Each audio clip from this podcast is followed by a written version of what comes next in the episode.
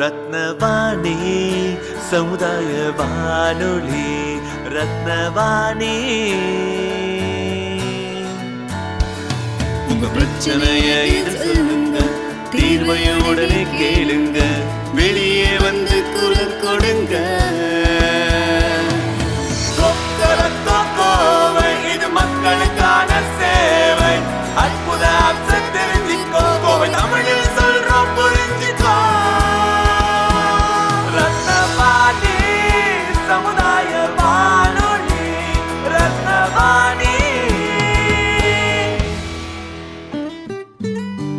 ரத்னவாணி தொண்ணூறு புள்ளி எட்டு சமுதாய வானொலி ஒலிபரப்பு கோவை ஈச்சனாரி ரத்தினம் கல்லூரி வளாகத்தில் இருந்து ஒலிபரப்பாகிறது.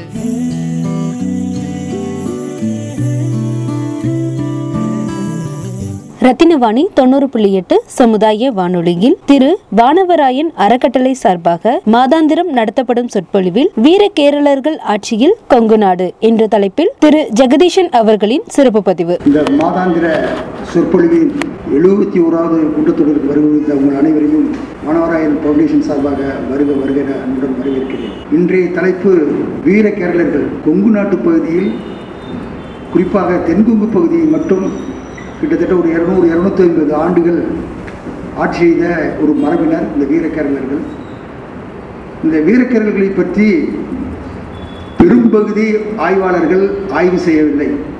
நீங்கள் கோவைக்கலராக எடுத்தாலும் ஆரோக்கியசாமியாக இருக்கட்டும் பின்னாடி வந்தவங்க மாணிக்கமாக இருக்கட்டும் எல்லாருமே போகிற போக்கில் அங்கொன்றும் இங்கொன்றுமாக குறிப்பிட்டு சென்று விட்டார்கள். இதை இந்த தலைப்பை நானே யதார்த்தமாக ரெண்டாயிரமாவது ஆண்டில் கே- நிர்மலா கல்லூரியில் தமிழ்நாடு வரலாற்று பேரவை ஒன்று நடத்துனாங்க. ஒரு வரலாற்று கருத்தரங்கு. அந்த கருத்தரங்கு இதுக்காக இந்த தலைப்பை எடுத்து நான் செய்ய வேண்டும் என்ற ஒரு ஆசை ஏற்பட்டது. பர்டிகுலராக இந்த தலைப்பை நான் ரொம்ப காலம் பெண்டிங்கில் வச்சுருந்தேன். ஏன்னா இந்த தலைப்பு நான் தான் பேசணும் அப்படிங்கிறதுக்கான வச்சுருந்தேன். சில நேரங்களில் சில இடர்பாடுகள் வரும்போது வர முடியாமல் போயிடுச்சுன்னா அந்த கருத்தரங்கு நிற்கக்கூடாதுங்கிறதுக்காக இந்த இதை பெண்டிங்கில் வச்சுட்டே இருந்தேன் க இப்போ க கிட்டத்தட்ட எழுபது போயிருச்சு. அதனால் இனிமேல் வந்து மே மொரல்ஸ் அந்த மாதிரி வராதுன்னு ஒரு நம்பிக்கையில் சரி இந்த தலைப்பை நீங்கள் வச்சிட்டு இருக்கக்கூடாது அப்படிங்கிறதுக்காக தான் இந்த தலைப்பை நான் இந்த தடவை பேசுவதுக்கு இது கொடுத்தேன். அந்த அடிப்படையில் இது ஒரு முக்கியமான ஒரு தலைப்பு. கொங்கு நாட்டினுடைய அடிப்படை வரலாற்றை அறிவதற்கு இந்த தலைப்பு ஒரு முக்கியமான தலைப்பாக இருக்கிறது ஒரு சிறிய நிலப்பகுதி அதாவது நமக்கு தெரியும் போது பெரிய நிலப்பகுதியாக இருந்தாலும் தமிழக வரலாற்றில் இந்திய வரலாற்றில் ஒரு சிறிய நிலப்பகுதியை கொண்டது. இந்த நிலப்பகுதியில் ஒரு விசித்திரமான ஒரு சிறப்பான பண்பாடு கலாச்சாரங்களை கொண்ட ஒரு பகுதியாக திகழ்ந்து வந்திருக்கிறது பண்டைய காலம் தொட்டே. இதைத்தான் வரலாற்று ஆசிரியர்கள் இந்தியா பல சிறப்புமிக்க பண்பாடு கலாச்சார அரசுகளை கொண்ட பகுதி. அதனால் ஒவ்வொரு சிற்ற பகுதியும் சிறு பகுதியும் ஆய்வு செய்து அதனுடைய ஆய்வு முழு வெளிவிட்டால்தான் இந்தியாவுடைய ஒட்டுமொத்த வரலாறும் ஒழுங்கான வரலாறு வெளிவரும் என்று ஏற்கனவே ஆய்வாளர்கள் கூறிக்கொண்டிருக்கிறார்கள் வரலாற்று ஆய்வாளர்கள். அந்த அடிப்படையில் கொங்கு நாடு ஆய்வு வந்து ரொம்ப ரொம்ப பின்னாடி ஆய்வுக்கு எடுத்துக்கொள்ளப்பட்ட தலைப்பாகவே அமைகிறது. ஏனென்றால் தமிழக வரலாற்றில் கொங்குநாடு பற்றிய வரலாறு ரொம்ப ரொம்ப கம்மி. ஸோ இன்னும் சொல்லப்போனால் வ வரலாற்று பாடத்தில் வந்து கொங்குநாடு பற்றியே இருக்காது. அந்த மாதிரியான ஒரு பகுதிகள் நாஞ்சில் நாடு கூட இருக்கும் கொங்கு நாடை பற்றி இருக்காது.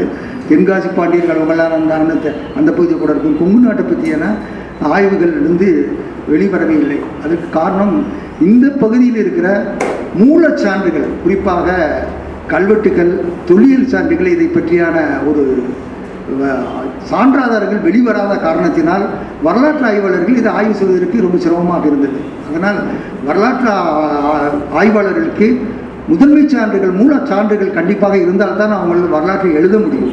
அந்த அடிப்படையில் கோயம்புத்தூர் தமிழ்நாட்டை பற்றிய வரலாற்று ஆதாரங்கள் மிக மிக குறைவாகவே வெளியிடப்பட்டிருந்தன. கிட்டத்தட்ட ஒரு பத்து வருஷத்துக்கு முன்னாடியெல்லாம் இதை பற்றி ரொம்ப குறைவான சான்றுகள் தான் வெளிவந்திருந்தது.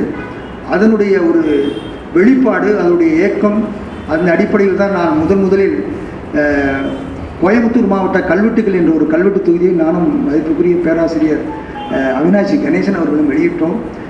அதற்கு பின்னாடி தான் த தமிழக அரசு தொழில் துறையை விழித்து கொண்டு இந்த பகுதியுடைய கல்வெட்டுகளை வெளியிட ஆரம்பித்தது. அப்புறம் அதுக்கு பின்னாடி இப்போ நடுவண் அரசு கூட south Indian inscriptions volume twenty சிக்ஸில் கூட வெளியிட்டிருக்காங்க. அதுக்கு முன்னாடி கிடையாது. இதே தான் நீங்கள் இதை பார்த்தீங்கன்னா அகலாய்வு செய்தாலும் கூட கொடுமணல் அகழ்வாயும் முக்கியத்துவம் நம்ம க தமிழுடைய பண்பாட்டுக்கு முக்கியத்துவம். அதை பற்றிய ரிப்போர்ட் வந்து ரொம்ப கம்மி. இப்போ தான் வந்தது. அதுலேயும் குறிப்பாக ராஜநிலை என்றால் அந்த ரிப்போர்ட்டும் வந்திருக்காது. அந்த அளவிற்கான ஏன்னா ஏற்கனவே பேரூரில் பண்ணியிருக்காங்க ஆனமலையில் பண்ணியிருக்காங்க எங்கள் துறையே பண்ணியிருக்கு. பல இடத்துல பண்ணியிருக்காங்க ஆனால் ரிப்போர்ட் எதுவுமே வந்தில்லை குடும்பநல்லே எங்கள் எங்கள் துறை தமிழக அரசு தொழில் துறை பண்ணிச்சு அதுலேயும் ரிப்போர்ட் கிடையாது. எப்பொழுது ராஜன் எடுத்துக்கொண்டாரோ அப்பொழுதும் தான் அதை பற்றி ஒரு, அந்த ரிப்போர்ட்டு அதனுடைய ஆய்வு சான்றுகள் எல்லாம் என்னென்ன எந்தெந்த காலத்தில் வந்தது என்ற சிறப்புகள் வெளிவர ஆரம்பித்தன. அந்த அடிப்படையில் தான் சான்றாளர்கள் பிற்காலத்தில் வந்ததுக்கு அடிப்படை பின்னாடி தான் நம்மளுடைய கொங்கு நாட்டு கொஞ்சம் தள்ளக்கூடிய நேரம் வந்தது. அதற்கு இன்னொரு காரணமும் சொல்லலாம். கொங்கு பகுதியில் எல்லாரும் இந்த வரலாற்றை படிக்கணும்னு ஆசைப்படுவாங்களே ஒழிய அதில் இறங்கி ப இன்ட்ரெஸ்ட் எடுத்து உள்ளே இறங்குறது எதுக்கு போயிட்டு அப்படின்னு சொல்லிட்டு போயிருப்பாங்க. இது என்ன நமக்கு என்ன பின்னாடி ஃப்யூச்சரில் என்ன இருக்குது அப்படின்னு சொல்லி. நீங்கள் பார்த்துருக்கலாம் மற்ற பகுதியை காட்டிலும் கோயம்புத்தூரை சுற்றிய பகுதியில் கல்லூரிகளில் என்ன வரலாற்றுத்துறை எத்தனை காலேஜில் உங்களுக்கு என்ன சொல்ல முடியும்?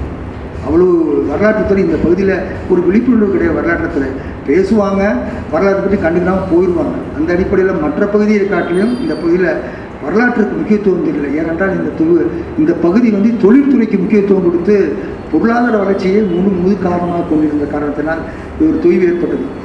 அந்த அடிப்படையில் மதிப்புக்குரிய என்னுடைய பேர குருநாதர் பூங்குன்றன் அவர்கள் இந்த பகுதிக்கு வந்ததுக்கு பின்னாடி தான் நிறைய மாணவர்களுக்கு வர தமிழ் துறை மாணவர்களாச்சும் வரலாற்றுத்துறை மாணவர்களுக்காச்சும் இந்த தலைப்புகளை கொடுத்து நிறைய வரலாற்று சம்பந்தமான வெளியீடுகள் ஆய்வு கட்டுரைகளை வர ஆரம்பித்தது. அதுக்கு பின்னாடி தான் இந்த கொங்கு நாடை பற்றிய வரலாற்று ஏற்கனவே இவர் எழுதி கோவைக்கிழார் எழுதியிருக்கிறார் கோவைக்கிழார் எழுதியிருக்கிறார் என்றால் அவர் ஒன்லி அரசியல் வரலாறு மட்டுமே நீங்கள் பார்த்துருக்கலாம். அவருடைய புத்தகத்தின் முதல் ஒரு ப பணி அதை மா அதை பற்றி சொல்கிறது தவறு கிடையாது. இருந்தாலும் அதில் அரசியல் வரலாறு மட்டும்தான் இருக்கும். அதுக்கு அடுத்தது ஆரோக்கியசாமி பண்ணார்.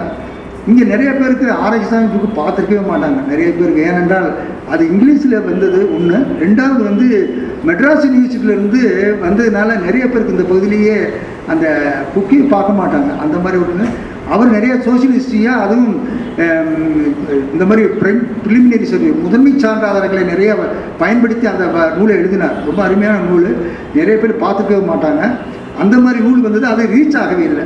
அதுக்கு பின்னாடி இப்பொழுது தான் புதுக்கோட்டை வரலாற்றுத்துறை பேராசிரியர் மாணிக்கம் அவர்கள் கொங்குநாடு பற்றி ஒரு நூலை எழுதிட்டார். அது ரொம்ப அருமையான நூல். இப்போ வந்த கா பிற்காலத்தில் வந்த நூல்களே ரொம்ப முக்கியமான நூல் அந்த நூல். அந்த அடிப்படையில் வரலாற்று கொங்குநாட்டுடைய வரலாறு இப்பொழுது அஹ், நல்ல முறையில் ஆய்வுகள் நடைபெற்று கொண்டிருக்கின்றன. அதன் ஒரு பகுதியாகத்தான் நான் இந்த தெங்குங்கு நாட்டில் வீடுகரர்களுடைய ஆட்சி எப்படி இருந்தது இந்த கொங்கு நாட்டில் அப்படிங்கிறத ஒரு இதாக எடுத்துக்கொள்கிறேன். இதுக்கு ஒரு முழு முதற் காரணம் இந்த வீரக்கேரல்களை பற்றி எல்லாருக்குமே எல்லா ஆய்வாளர்களுக்குமே இருந்தது. கேவி சுப்பிரமணியருக்கும் சரி பின்னாடி வந்த ஆரோக்கிய ஆரோக்கியசாமிக்கும் சரி இவர் வந்து சொல்லவே இல்லை. கோவைக்கிழார் அதை பற்றி சொல்லவே இல்லை. மற்றவங்களாம் அங்கே ஒன்று இங்கே ஒன்றுமா சொல்லிட்டு போயிருக்காங்க. அதுக்கு காரணம் வந்து என்னென்னா அவங்க குறுகிய காலத்தில் ஆட்சி செஞ்சவங்க. அதுலேயும் வந்து அவங்களுக்கு ரெகுலர் இயரில் அந்த சக ஆண்டுன்னு ஒன்று போடுவாங்க. உங்கள் கோவை கொங்கு அந்த சகாண்டு போடுற மரபு இருந்தது. அதனால் ஈஸியாக கால கணக்கீடு செய்து அந்த குடிவெளி சொல்கிறோம் இல்லையா?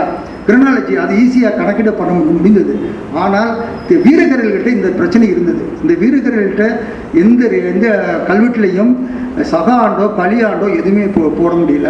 அதனால் இந்த வரலாற்று ஆய்வை யாருமே எடுத்துக்கொள்வதற்கு பயந்த அஞ்சு ஐயப்பட்டார்கள் நான் எடுத்துக்கொள்வதற்கு எனக்கு ஒரு இன்னொரு பக்கபலமாக இருந்தது வானிலை குறிப்பு அதாவது சோதிடம். வரலாற்று ஆய்வுக்கு சோதிடம் ஒரு முக்கிய காரணமாக அமையும் அப்படிங்கிறதுக்கு இது ஒரு எடுத்துக்காட்டு. ஏற்கனவே பாண்டியருடைய வரலாற்றை எழுதின சேதுராமன் வானிலை குறிப்புகள் வச்சு தான் பாண்டியர் வரலாறு எழுதியிருக்கார். அவர் தான் எழுதின கடைசியில் பாண்டியர் வரலாறு இப்போ ஓரளவுக்கு ஏற்றுக்கொள்ள அளவுக்கு பாண்டியர் வரலாறு எழுதினதில் சேதுராமனுடைய பங்கு மற மறக்க முடியாது. அவருக்கு இந்த சோதிடத்தை பற்றி நிறைய தெரியும். ஏனால் பாண்டியர்கள் வந்து தன்னுடைய கல்வெட்டுகளில் வானிலை குறிப்புகள் பற்றி போடுவார். அந்த வானிலை குறிப்புகள் அடிப்படையில் தான் இந்த இது வந்து வரலாற்று சான்றாதாரங்கள் வந்தது. தென்கொங்கு பகுதியிலையும் அந்த அடிப்படையில் தான் நான் வந்து வானிலை குறிப்புகளை வைத்துக்கொண்டு தான் இந்த இதை வந்து முதல்ல தொடர ஆரம்பித்தது. அதற்கு ஒரு புதிய காரணம் அதிசய சோழன் என்ற கொங்கு சோழன் வந்து வீரகேரளன் வந்து மகாமகா திருவிழா என்ற ஒரு திருவிழா நமக்கு தெரியும். பனிரெண்டு ஆண்டுக்கு ஒரு முறை வருகின்ற திருவிழா. அந்த திருவிழா நடந்ததுக்கு ப ப டொனேஷன் கொடுத்துருக்கான். பழனி கல்வெட்டில் வருது. அதுவும் எனக்கு ஒரு ஒரு கிளிக் ஆனது. இது வந்து ஏதோ பன்னெண்டு வருஷத்துக்கு ஒரு தடவை வர்ற விழா இது நடந்திருக்கு. குரு வந்து சிம்ம ராசியில் இது உங்களுக்கு புரியுதோ புரியலையோ நான் சொல்வது குரு சிம்ம ராசியில் வரும்போது வ- நடத்துகின்ற விழா பேர் மகாமகா திருவிழா. அந்த அடிப்படையில் இவன் வந்து அந்த சோழன் வந்து வீரக்கரில் வந்து விழா நடத்தியிருக்கான். அதுக்கு பின்னாடி அவனுடைய பையன் வந்து ஒருத்த த யதார்த்தமாக போலவாம்பட்டி முட்டம் கல்வெட்டில் ஒரு இடத்துல அந்த மூணு அவன் இறந்து மூணாவது ஆட்சி ஆண்டில் ஒரு வானிலை குறிப்போட ஒரு க- கல்வெட்டை வெட்டி வச்சுருக்கான். கரெக்டாக அந்த இதுக்கு இந்த இதுக்கு க கோன்செப்ட் பண்ணும்போது அவனுடைய ஆட்சி ஆண்டுக்கு ஓரளவுக்கு எனக்கு ஒரு ஒரு அப்ராக்சிமேட்டான ஒரு இது வந்தது. அதை வச்சுட்டு தான் ஃபஸ்ட்டு ஃபஸ்ட்டு நான் இந்த ரெண்டு வானிலை குறிப்பு வச்சு தான் யார் முன்னாடி எவன் எவன் எந்தெந்த ஆட்சி காலத்தில் ஆட்சி செஞ்சான் அப்படிங்கிறத முதல்ல நான் சரி பண்ண ஆரம்பித்தேன் அந்த அடிப்படையில் இருக்கிற கல்வெட்டுகள் இதுவரையிலும் வந்த வெளி வெளிந்த கல்கள் கல்வெட்டுகள் எல்லாம் வச்சுட்டு ஒவ்வொருடைய மன்னனுடைய கல்வெட்டுகள் எவ்வளோ கிடைக்குது அந்த எத்தனை ஆட்சி ஆண்டு வரை கிடைக்குது அந்த ஆட்சி ஆண்டு வரைக்கு வரை அவனுடைய ஆட்சி இருந்திருக்கும் அப்படின்னு சொல்லி ஒரு கணக்கு வைத்துக்கொண்டு இந்த ஆய்வை தொடர்ந்தேன். அதுக்கு இடையில் வெறும் அந்த வச்சுட்டே சொல்லக்கூடாது. திரும்ப வந்து கம்பேரிட்டிவ் ஸ்டடி அப்படின்னு சொல்லுவாங்க இல்லையா? அந்த கம்பேரிட்டிவ் ரிசர்ச்சில் பயனதில் ஒவ்வொரு மன்னனும் இப்போ இந்த ஒரு மன்னன் இருந்தானா கொங்குச்சோழன் மன்னன் இருந்தானா அதுக்கு ஈக்குவலாக சமகாலத்தில் சோழ மன்னன் இருந்திருப்பான். அவனுக்கு இவனுக்கு ஏதாவது தொடர்பு இருக்கா? அதே மாதிரி கொங்குச்சோழன் மன்னன் இருந்தால் அவனுக்கு இவனுக்கு ஏதாவது தொடர்பு இருக்கா? அப்படின்னு சொல்லி சில கம்பேரிட்டிவ் ரிசர்ச் பண்ணி இந்த வாய்வு ஓரளவுக்கு முழுமை பெற வந்தது வந்தது. அந்த அடிப்படையில் தான் இந்த கொங்குச்சோழர் இது வீரகேரளுடைய கிரனாலஜியை நான் வந்து ஸ்டடி பண்ணியிருக்கேன். அடுத்து நம்ம போகலாம். அந்த இது வந்து பழைய க கொங்கு நாடுனுடைய பழைய பகுதி இது இது இப்போ இருக்கிற பகுதி. சிலர் வந்து கொங்கு பகுதியை வேறு வேறு பகுதியெல்லாம் சேர்த்து சொல்லுவாங்க. திண்டுக்கல் வரையிலும் கூட கொண்டு போவாங்க. ஆனால் திண்டுக்கல் வரை போவதற்கு நமக்கு கல்வெட்டு சான்றுகள் கிடையாது. சொல்லலாம் நமக்கு பாண்டி நாடு கொங்கு மதுரை வரையில் கூட கொண்டு போகலாம். அதே மாதிரி கர்நாடகா பகுதியில் கூட கொண்டு போகலாம். அதுக்கு ஆனால் அதற்கு நமக்கு சான்றுகள் இருந்தால் தான் நம்ம வரலாற்று வரலாற்றை கூற முடியும். அந்த அடிப்படையில் இந்த பகுதியில் நமக்கு வந்து இருக்கிறதுல இப்போ இருக்கிற பகுதியில் ரீசெண்டாக ஒரு கல்வெட்டை அஹ், மாந்தரன் ஒரு கல்வெட்டு வந்து ஒரு ஒட்டச்சத்திரத்துக்கு பக்கத்தில் கண்டுபிடிச்சான் அவன் வந்து சேராடியாக அது வந்து இன்னைக்கு கள்ளிப்பந்தயம்னு ஒரு ஊர் இருக்கும். நீங்கள் போனீங்கன்னா தா தாராபுரத்தை தாண்டி போயிட்டு இருக்கும்போது ஒட்டச்சத்திரத்துக்கு போகிற பக்கத்தில் கள்ளிமந்தயம்னு ஒரு இருக்கு அந்த ஊர் பக்கத்தில் இருந்த அந்த கல்வெட்டு கிடச்சிது. அந்த கல்வெட்டில் அந்த கொங்கு நாடுங்கிறதுக்கான சான்று கிடச்சிது. அதனால் முன்னாடி பழனி வரையிலும் தான் கொங்கு நாடுன்னு சொல்லிட்டு இருந்தாங்க. இப்போ வாண்ட இது கிடைச்சதுக்கு பின்னாடி ஒட்டஞ்சத்திர தீர்த்த தாலுகாவில் பகுதி வரையில் நம்ம கொங்கு நாடு அங்கே இருக்கு. வரையில் இது வந்து கொங்கு நாடோட பழைய காலத்தில் இருந்து நிறைய சொல்லியிருப்பாங்க. நாங்கள் திரும்ப அது இதுக்காக சொல்லியிருக்கான்னு சொல்கிறேன் காவிரியை வந்து மையமாக வச்சு ரெண்டு பகுதியாக இருந்தது. ஒன்று மலகொங்கு இன்னொன்று குடகொங்கு. குடகொங்கை என்பது மீகொங்கு என்றும் குறிப்பிடப்பட்டிருக்கிறது. இது வந்து ரெண்டு பகுதியாக இருந்து இந்த பகுதி இருந்தது. இந்த பக்கம் மலவர்கள் ஆட்சி இருந்தனால் இது மடநாடு என்றும் இது வந்து மீகு குடகொங்கு மேற்கு பகுதியில் இருந்ததுனால குடகொங்கு என்றும் குறிப்பிடப்பட்டு இந்த நாடு கல்வெட்டுலேயும் செப்பேடுகளிலும் வருது. இலக்கியத்திலையும் இந்த மாதிரி பெயர்கள் வருகிறது.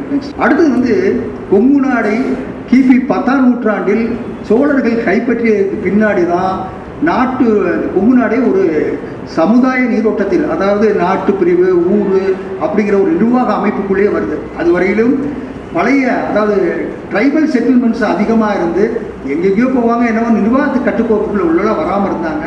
அது சோழர்கள் கைப்பற்றினதுக்கு பின்னாடி தான் இதை வந்து அவங்க வந்து ரெண்டு மூணு பகுதியாக பிரிச்சிருக்காங்க அவங்க நிர்வாகத்திற்காக. இப்போ சோழர் கொங்குனா அது தமிழக வரலாற்றையே சோழர்கள் மாதிரி நிர்வாகத்துக்கு நாட்டு பிரிவுகள் பிரித்த அரசர்கள் யாருமே கிடையாது. அந்த அடிப்பில் அதை ஹேண்டோ சர்வ்னு சொல்லுவாங்க. அந்த அந்த நில அமைப்பை வைத்து எந்த நிலத்தை எந்த இடத்துக்கு கொண்டு போகணும் அப்படிங்கிறத சர்வே பண்ணி அந்த நிர்வாகத்தை செய்தார்கள். அந்த அடிப்படையில் கொங்கு நாட்டை வந்து மூணு பகுதியாக பிரித்தாங்க ஒன்று வந்து வீர சோழ மண்டலம் இது வந்து காரூர் நாமக்கல் சேலம் இந்த பகுதியை கொ- கொண்ட பகுதி. இது கொஞ்சம் ஒரு வளமையான பகுதி சோழ நாட்டை ஒட்டிய பகுதி. அதனால் அவங்களுடைய வீரசோழ மண்டலம்னா அது வீ- இவனுடைய பேரை வச்சுட்டு வீரசோழனுடைய பேரை வச்சுட்டு அவனுக்கு நேரடியாக நேரடி ஆட்சிக்கு கீழே இந்த பகுதியை வச்சுக்கிட்டாங்க வீரசோழ மண்டலத்தை. அதுக்கு அடுத்தது வந்து வடகுங்கு. இதை என்ன பண்ணாங்கன்னா இந்த வடகுங்கு பகுதியை அவனுடைய சிற்றரசன் கொடும்பாளூர் வேலியர் என்று குறிப்பிடப்படுகின்ற சிற்றரசர்களை அவங்களுடைய மாமச்சனம் கொங்கு சோழர் வந்து சோழர்களுக்கு மாமனிச்சனாக இருந்தாங்க கொடும்பாளூர் பகுதியை ஆட்சி செய்த வேலியர்கள். அவங்களை இந்த பகுதியில் வந்து சிற்றரசர்களாக ஆட்சி அமைத்தார்கள். அந்த அடிப்படையில் அவங்க இந்த கொஞ்ச காலம் ஒரு ரெண்டு பேர் ரெண்டு மன்னர்கள் விக்ரம சோழன் கோக்கன் களிமுருக்கன் இந்த மாதிரி ஆளுங்க மட்டும் ஒரு ரெண்டு பகுதி மட்டும் அவங்களுக்கு கீழ்ப்பட்ட மன்னர்களாக ஆட்சி செஞ்சாங்க. அப்புறம் வந்து சோழருடைய ஆட்சி கொஞ்சம் வீழ்ச்சியை தழுவணுன்னா இவங்க சுதந்திர அரசர் ஆகி கடைசியில் கொங்கு சோழர்னு ஒரு தனியாக ஒரு டைனாசிட்டியை உருவாக்கிட்டாங்க. இது இந்த பகுதியை வந்து இந்த கொங்கு சோழர்கள் அதாவது நம்ம கோயம்புத்தூருக்கு தாண்டி இப்போ துடியலூர்லாம் நம்ம வடகொங்கில் வந்துடும் கோயம்புத்தூர் வந்து தென்கொங்குல வரும். இது மாதிரியான ஒரு கரை அவினாசி மேட்டுப்பாளையம் இங்கேருந்து போகிற பகுதி ஈரோடு இந்த பகுதியெல்லாம் வந்து வடகொங்கு பகுதியாகும். இந்த நொய்யலாத்துக்கு இந்த பக்கம்னு வச்சுக்கோங்களேன். நொய்யலாட்னு கோயம்புத்தூர் இந்த பக்கம் போகுது தென்கொங்குல. இந்த கோ தென்கொங்குல நொய்யலாத்து பகுதி அமராவதி நதி இந்த ஓர பகுதி பூரா அந்த மலையை ஒட்டிய பகுதி பழனி ஒட்டஞ்சித்திர வரையில் உள்ள பகுதிகள் வந்து தென்கொங்கு பகுதியாகவும் மூன்று பகுதிகளாக அவங்க வந்து சர்வ் பண்ணி நாட்டு பிரிவை பிடிச்சாங்க. இதுதான் தென்கொங்கு. தென்கொங்கில் வந்து பெரும்பகுதி பழனி பக்கத்தில் பழனி போட்டுக்கு இந்த இந்த இடத்துல ஒட்டஞ்சித்திர வரையில் வரும். இதில் முக்கியமாக இந்த பகுதியினுடைய இது வந்து பார்த்திங்கன்னா இயற்கை அமைப்பு முழுக்க முழுக்க மலைகளை ஒட்டிய பகுதி. இது பூரா மேற்கு தொடர்ச்சி மலையை ஒட்டிய பகுதி. சங்க காலத்தில் சேரநாடு ரொம்ப வளமைக்கு பெற்றது காரணம். மேற்கத்தியர்கள் வந்து வணிகத்துக்கு காரணமாக இருந்தது. இங்கே கிடைத்த மணி இது மலை வளர்ப்படும் பொருட்கள் தான். அகில் சந்தனம் யானை இந்த மாதிரியான பொருட்கள் இந்த பகுதியில் நிறைய மிளகு இதெல்லாம் நிறைய கிடைச்சதுனால தான் வணிகம் வந்தது. வணிகம் வந்ததுனால ரோமானிய காயின்ஸ் இங்கே அதிகமாக கிடைச்சது. இந்த மாதிரியான சிறப்பு பெற்றான ஒரு நில அமைப்பை பெற்றது இந்த தென்பும் பகுதி இந்த ஓர பகுதியில் இருக்குது இருக்கு. நெக்ஸ்ட் அது- அது அந்த மலைகள் வந்து எப்படி இந்த தென்பும் பகுதியை ஒட்டின்னு இருக்கு எப்படி மலைகள் அமைந்திருக்கு அப்படிங்கிறது இந்த பகுதியில் மலைகள் அதிகமாக இருந்ததுனால தான் இந்த பகுதியை செழிப்புக்கு ஒரு காரணமாக இருந்தது. நெக்ஸ்ட் அடுத்தது வந்து இந்த வணிகத்துக்கு இது ஒரு முக்கியத்துவமான அந்த தென்கொங்கு பகுதி அமைஞ்சிருக்கு. இது பாலக்காட்டு கணவாய். இதை எல்லாருக்கும் நிறைய பேர் பேசியாச்சு. அதனால் இதை பற்றி நிறைய சொல்ல முடியல. இந்த பெருவழி தான் தமிழ்நாட்டுக்கு வர்றதுக்கு ஒரு பெருவழி. இந்த பெருவழி வந்து நமக்கு தென்கொங்கு பகுதியில் உள்ள நுழைஞ்சு தென்கொங்கு பகுதியிலேருந்து மூன்று பகுதியாக பிரிவு பிரிஞ்சு போகுது. அந்த அடிப்படையில் இந்த தென்கொங்கு பகுதி ஒரு போக்குவரத்து துறையிலையும் முக்கியத்துவமான பகுதியாக இருந்தது என்பதற்கு ஒரு சிறந்த சான்று. நெக்ஸ்ட் அடுத்தது வந்து இந்த உடைய மண் அமைப்பு எப்படி இருந்தது? அதாவது அந்த கொங்கு நாட்டை பற்றி பேசுவதற்கு முன்னாடி அந்த இயற்கை அமைப்பு பற்றிலாம் பேசலாம் நல்லா இருக்குன்னு சொல்லிட்டு தான் இதை எடுத்தேன். இதில் வந்து ஒரு கிட்டத்தட்ட மூணு வகையான மண் அமைப்பை பெற்றிருந்தது. இது களிமண் இது கருப்பு மண்ணும் மண்டல் மண்ணும் சேர்ந்த பகுதியாக இருந்தது. இந்த பகுதி. இதில் தான் வந்து பருத்தி அதிகமாக விளையிறதுக்கான வாய்ப்பு கிடைச்சிது. இந்த பகுதி மட்டும். அதனால் இது கொஞ்சம் கருப்பில் கொஞ்சம் ஷேடோ பண்ண மாதிரி போட்டுருவேன் இந்த இந்த இந்த இந்த பக்கமும் இந்த பக்கமும் வந்து வெறும் க கருப்பு மண் தான் அதிகமாக இருந்தது. அதுக்கு அடுத்தது இந்த செம்மண் பகுதியோடு சேர்ந்ததுக்கு மண்டல் மண் சேர்ந்தது. சிவப்பு மண்டல் மண் சேர்ந்தது. இது வேளா வேளாண்மைக்கு உகந்ததாக இப்போ வாழை மற்ற இது இருக்கலாம். உகந்த மண்ணமைப்பட்ட ஒரு பகுதியாக இந்த தென்கொங்கு பகுதி அமைகிறது. நெக்ஸ்ட் இதில் வந்து இங்கே என்னென்ன ஆறுகள் ஓடிது அப்படிங்கிறதுக்கு ஒரு இது. இப்போ ஆறுகள் ஓடாவிட்டாலும் கூட அந்த காலத்தில் தண்ணி ஓடிக்கிட்டு இருந்த ஆறுகள் தான். அந்த அடிப்படையில் இது நொய்யலாறு. இது நொயலாறு தென்கொங்கு பகுதியில் இருந்து ஓடி கடைசியில் வடகொங்கு பகுதி வழியாக போய் கடைசியில் க இதில் போய் சேர்க்குது. கொடுமுடி பக்கத்தில் போய் காவிரி கிட்ட சேர்ந்து நெக்ஸ்ட் இதில் வந்து முன்னாடி. இதில் வந்து கிட்டத்தட்ட அஞ்சு ஆறு முன்னாடி முன்னாடி போங்க ஆறு பேரியாறு சின்னாறு காஞ்சியாறு பூலாம்பட்டி பள்ளம் இது சங்கனூர் பள்ளம் வசிஷ்ட நதி இந்த மாதிரியான சின்ன சின்ன சிற்றாறுகள்லாம் ஒன்று சேர்ந்து தான் அந்த நொய்யல் ஆறாக ஓடுது. இந்த ஆறுகளும் இந்த பகுதியில் நமக்கு சிற்றாறுகளும் நிலைமைக்கு காரணமாக இருந்தது. அமராவதி ஆறு. அம்மா அடுத்தது வந்து ஆண்பொருணை என்று சொல்லப்படுற இந்த அமராவதி ஆறு இது வந்து மற்ற நதிகளில் கொங்கு நாட்டில் மற்ற காவிரியை விடுங்க அது காவிரி கொங்கு நாட்டுக்கு ஓடுனாலும் கொங்கு நாட்டுக்கு அதிகமான பலன் கிடையாது. ஏன்னா அது பள்ளப்பகுதியில் அதிகமாக ஓடுனதுனால இப்போ நீங்கள் அணை கட்டி கொஞ்சம் மேலே தண்ணி ஏற்றுறீங்க அது அடுத்த பிரச்சனை. அந்த காலத்தில் அது பயன்படாமல் இருந்தது. அடுத்து இதில் முக்கியமான நதியாக இருந்தது கொங்கு நாட்டில் அமராவதி ஆறு. அது இந்த அமராவதி ஆறு பெரும்பகுதி தென்கொங்கு பகுதியில் ஓடி கடைசியில் தாராவரம் வழியாக பக்கத்தில் போய் இதில் போய் சேருது. க கரூர் பக்கத்தில் போய் காவிரியில் சேர்க்குது. இது வந்து ஒரு அருமையான பகுதி. அதுக்கு தான் இந்த பகுதிக்கு வந்து இந்த ஆத்தங்கரை ஓரை இருக்கிற பகுதியே வந்து கரைவழி நாடு என்று நாட்டுப்பிரிவிலே பேர் வச்சாங்க. கரவழி என்பது வயல்கள் சூழ்ந்த பகுதி. வயல்கள் நீர்வளம் மிக்க பகுதிகள். அதனால் இந்த பகுதியில் இது வந்து ஒரு செழிப்பியான பகுதியாக இப்பவும் திகழ்கிறது தான். அது சந்தேகம் கிடையாது. இதுவும் இந்த தென்பங்கு போயிட்டு இருந்தது. நெக்ஸ்ட் அடுத்தது இது சும்மா போகிறதுக்காக சொல்கிறேன் மற்ற பகுதியில் அதாவது இந்தியாவில் கிடைக்கிற ரோமானிய காயின்ஸில் எண்பது விழுக்காடு காயின்ஸ் கொங்கு நாட்டில் கிடைக்கிறது ஏற்கனவே ஆய்வாளர்கள் கூறியிருக்கிறார்கள். அதுலேயும் குறிப்பாக இந்த எண்பது விழுக்காடு காயின்ஸ்லேயும் தொண்ணூறு விழுக்காடு காயின்ஸு தென்கொங்கு பகுதியில் அதில் குறிப்பாக சொல்லப்போனால் இந்த கலையமுத்தூர் வெள்ளலூர்லேயும் அதிகமான காயின்ஸு வேறு எங்கேயும் கிடைக்கல. இங்கே ரெண்டு ஊரில் தான் அதிகமான ரோமன் காயின்ஸு நெ- ஆபரணங்கள் கிடைச்சது. அது இந்த பகுதியில் கிடைச்ச ஒரு தென்புக்கு கிடைச்ச ஒரு பரஸ்பரம் ஏன்னா இவ்வளவு பகுதியான செழிப்பாக இருந்துச்சு அந்த காலத்திலையும் அப்படிங்கிறதுக்காக இது ரோமன் காயின்ஸ் கிடைச்சதுக்காக சொல்லுவோம் நெக்ஸ்ட்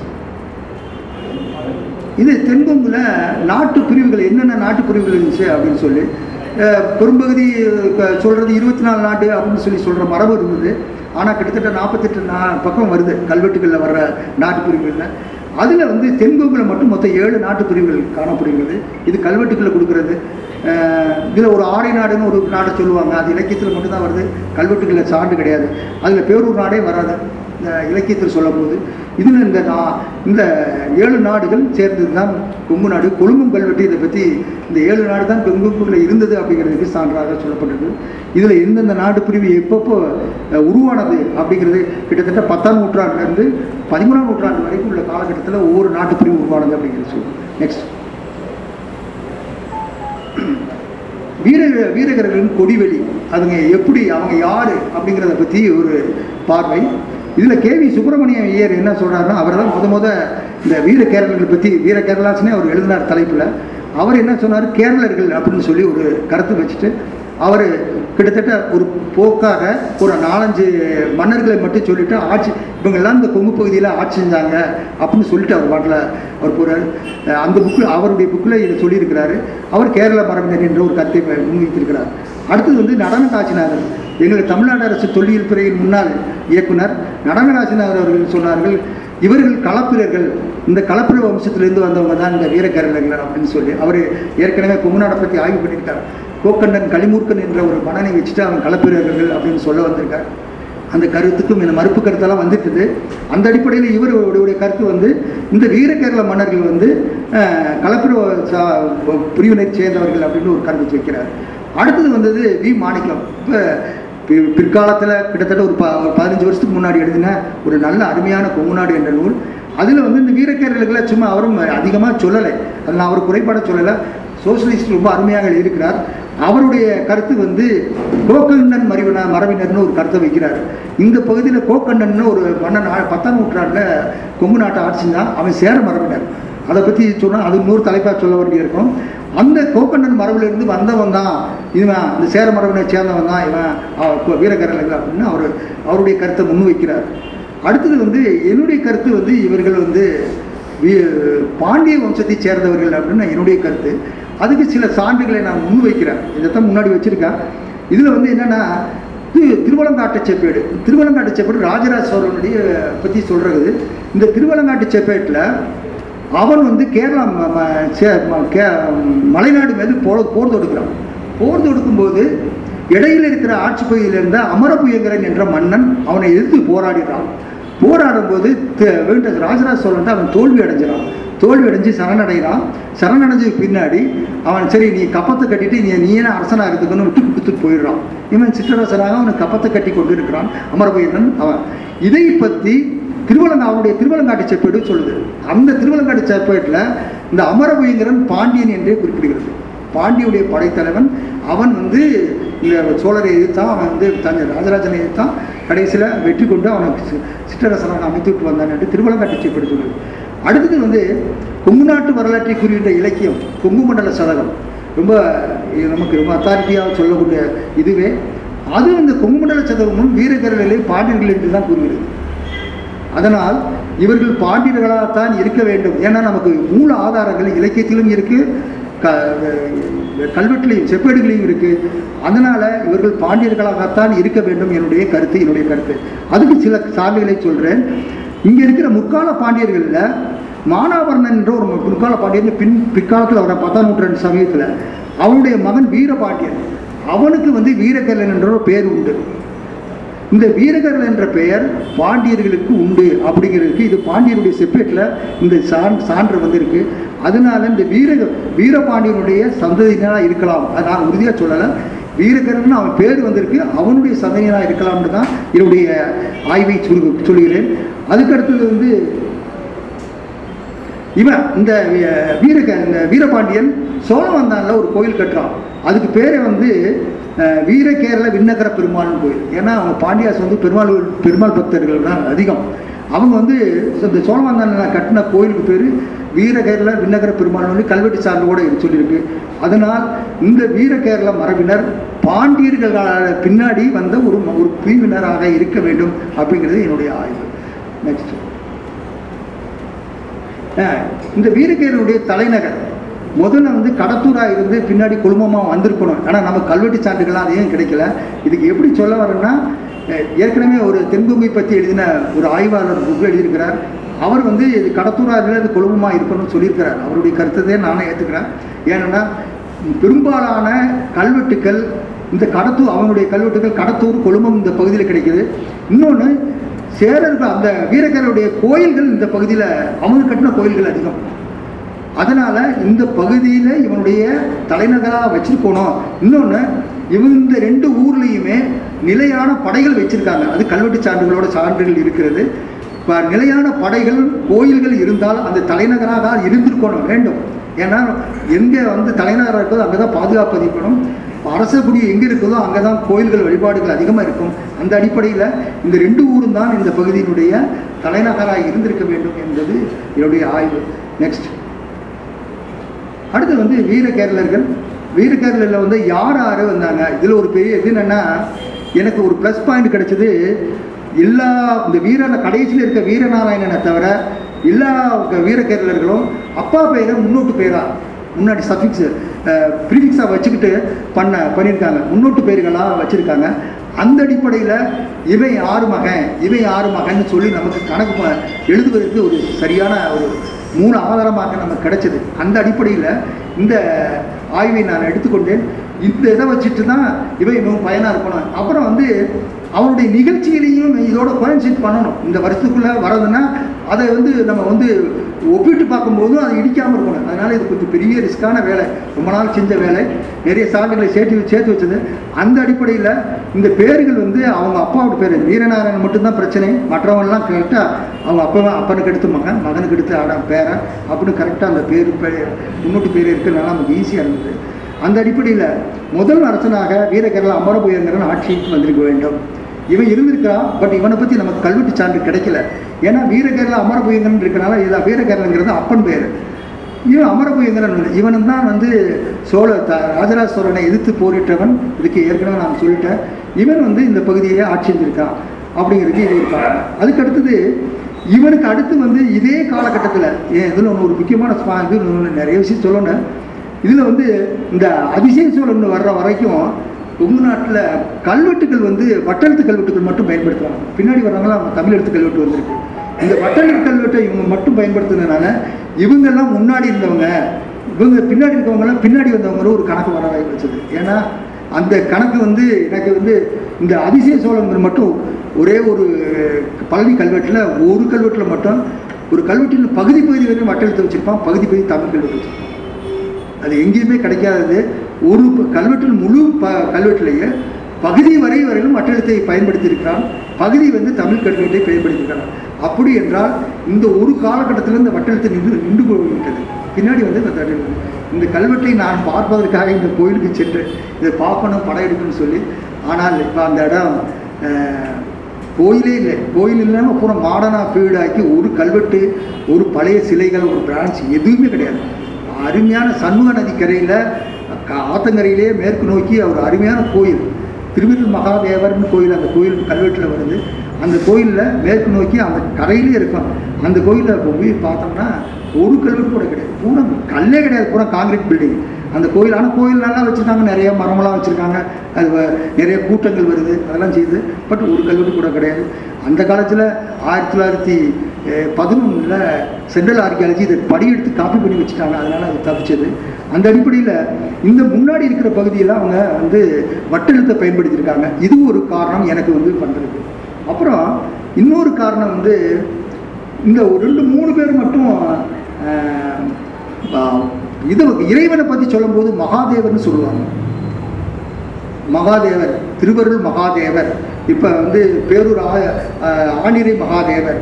அப்படின்னு சொல்ல ஆளுடையார்னு சொல்கிறது பின்னாடி வந்தது. இந்த மகாதேவர்ன்ற சொல்லு வந்து கிபி பத்தாம் நூற்றாண்டு வரை வந்திருக்குன்னு சொல்லி சு. ராஜகோபால் என்னுடைய ஆசிரியர் அவர் ஒரு ஆய்வு பண்ணியிருக்கார். அவர் அதை சொல்லியிருக்கிறார். இந்த மகாதேவர் என்று சொல்கிற மரபு கிபி பத்தாம் நூற்றாண்டு வரை தமிழகத்தில் இருந்தது அப்படிங்கிறத சொல்லி அவர் ஆய்வு அதில் சொல்லியிருக்கிறார். அந்த அடிப்படையில் இவங்க ரெண்டு பேரும் பத்தாம் நூற்றாண்டில் ஆட்சி செஞ்சவங்கன்னு ஒரு முடிவுக்கு வந்தேன் ஏன்னா இவங்க ரெண்டு கல்வெட்டுலையும் மகாதேவர் மகாதேவர்கள் தான் சொல்லப்பட்டிருக்கு. அவங்க கல்வெட்டுகள் எல்லாம் அந்த வீடில் இவங்க இவங்க ரெண்டு பேரும் அண்ணன் தம்பிகள் இவங்க ரெண்டு பேரும் ஒரே காலத்தில் ஒன்றும் பின்ன ஆட்சி செஞ்சுருக்காங்க அப்படின்னு சொல்லி அதுக்கு அடுத்தது வந்து இதில் ஒரு இன்னொரு விஷயம் என்னென்னா முதலாம் ராஜாதிராஜன் பின்னாடி வரும்போது சொல்கிறேன் முதலாம் ராஜாதிராஜன் இவனை கொன்றுவான். அந்த அதிசய சோழனை வந்து கொன்றுவான். ஆயிரத்தி நாற்பத்தி நாலு. அவங்க முன்னாடி இருந்தவங்களுக்கெல்லாம் இந்த சான்று கிடைக்காதனால அது பண்ண முடியல. இந்த அடிப்படையில் வச்சுட்டு அப்போ இவன் வந்து இந்த வருஷத்தோட முடிஞ்சிருக்கா அப்படிங்கிறது நமக்கு ஒரு சான்று கிடைச்சது. ரெண்டாவது இதை வந்து சேதுராமன் என்ன சொல்லியிருக்காரு? சேதுராமன் சொல்லியிருக்கிறாரு இதை பற்றி இந்த வீரகேரளங்கிறவங்க வந்து திருவாமூர் பகுதி ஆட்சி செஞ்ச மன்னன் அவருடைய ஆய்வில் சொல்லியிருக்காரு. ஆனால் அவ் இந்த காலத்தில் இந்த ஆயிரத்தி நாற்பத்தி நாலில் திருவாங்கூர் பகுதியில் எந்த வீரகேரளரும் ஆட்சி செய்யவில்லை. அதனால் இந்த வீரகேரளன் அவன் குறிப்பிட்டிருக்கிறது நம்ம கொங்கு நாட்டுக்கு தென்கொங்கு பகுதி ஆட்சி இந்த வீரகேரளன் என்று நான் முடிவு வந்தேன் அந்த அடிப்படையில் இந்த வீரகேரளன் வந்து ஆயிரத்தி நாற்பத்தி நாலில் முதலாம் ராஜாதீசனால் கொல்லப்பட்டவர் இதை வச்சுட்டு இவங்க எவ்வளோ நாள் ஆட்சி செஞ்சாங்க இவங்க எவ்வளோ நாள் ஆட்சி செஞ்சாங்க நமக்கு சான்று கிடைச்சிது. அதனால் இந்த இந்த ஆட்சியாண்டு வருவதற்கு ஈஸியான ஒரு சான்று கிடைச்சிது. அதுக்கு அடுத்ததுக்கு பின்னாடி இவனுக்கு அடுத்தது இவன் வந்து வீர இவனுடைய பையன். வீரநாராயணனுடைய பையன் அதிசய சோழன். இவன் ரெண்டாவது அதிசய அவருடைய இவனுக்கு பையன் இவன் வந்து வீரநாராயணன் இருக்கிற முதல் ஒருத்தர் இருந்தனால ரெண்டாவதுல இருக்கவனை இது வீரநாராயணன் ரெண்டாவது சொல்லி போட்டான். அதுக்கடுத்தது இவங்க வந்து இவன் இறந்ததுக்கு பின்னாடி இவன் இறந்ததுக்கு பின்னாடி இவனுடைய தம்பி பசங்க ரெண்டு பேரும் ஆட்சி தம்பியும் தம்பி பசங்களும் ஆட்சி செய்கிறாங்க இவங்க ஆட்சிக்கு பின்னாடி திரும்ப வந்து இந்த அதிராஜராஜன் வீரகருடைய பையன். இது கொங்கு சோழர்கள்லேயே அப்பா இறந்து போயிட்டான்னா அப்பா அவருடைய பையன் வந்து சிட்டு சின்னவனாக இருந்தான்னா தம்பி பட்டத்துக்கு வர்ற மரபு இருக்குது ஏற்கனவே கொங்கு சோழர் உத்தம சோழன் இருக்கிற காலத்தில் இருக்குது அந்த மரபுப்படி கொங்கு நாட்டில் இருந்த மரபுப்படி இவன் வந்து இந்த அதிராஜராஜன் சின்னவனாக இருந்ததனால் அதிசய சோழனும் வீரநாராயணனும் ஆட்சி செய்திருக்கார்கள். சித்தப்பாவும் சித்தப்பாவை கூட பையனும் ஆட்சி செஞ்சிருக்காங்க இவன் ஆட்சிக்கு பின்னாடி இந்த அதிராஜராஜன் ஆட்சிக்கு வரலாம் இவனுடைய ஆட்சி ஆயிரத்தி நூற்றி பதினெட்டு வரை ஆட்சி இருக்குது. இதுக்கு அடுத்தது கீழே வர்றவன் இவனுடைய பையன். இவன் வந்து ஆதிராஜ ஸ்ரீ ராஜராஜன். இவன் இவனுடைய கல்வெட்டும் இந்த பகுதியில் நிலைக்கு இருவூர் செப்பேடு இவன் தான் வெளியிட்டவன். ஒரு வ இப்போ தென்கொங்கு பகுதியில் அது கொங்கு நாட்டில் இருக்கிற முக்கியமான ஒரு செப்பேடு இது. இந்த செப்பேடை வெளியிட்டவன இந்த ராஜராஜன். அடுத்தது வந்து ராஜராஜ கரிகாலன். இந்த க- ராஜ கரிகாலன் தான் இப்போ எல்லாருமே கரிகாலன் சொல்ல வச்சுட்டு உடனே நீங்கள் நம்ம சோழனுடைய கரிகாலன் போயிடுறாங்க எல்லாருமே. இந்த கரிகாலன் பன்னெண்டாம் நூற்றாண்டு இந்த பகுதியில் வீரகேரளன் ஆட்சி காலத்தில் ஆட்சி வீரகேரளன் கரிகாலன். இவனுக்கு பின்னாடி வீரநாராயணன். இந்த ராஜராஜ கரிகாலனோட அப்பா பேர் சொல்கிற மரபு நின்று போகுது.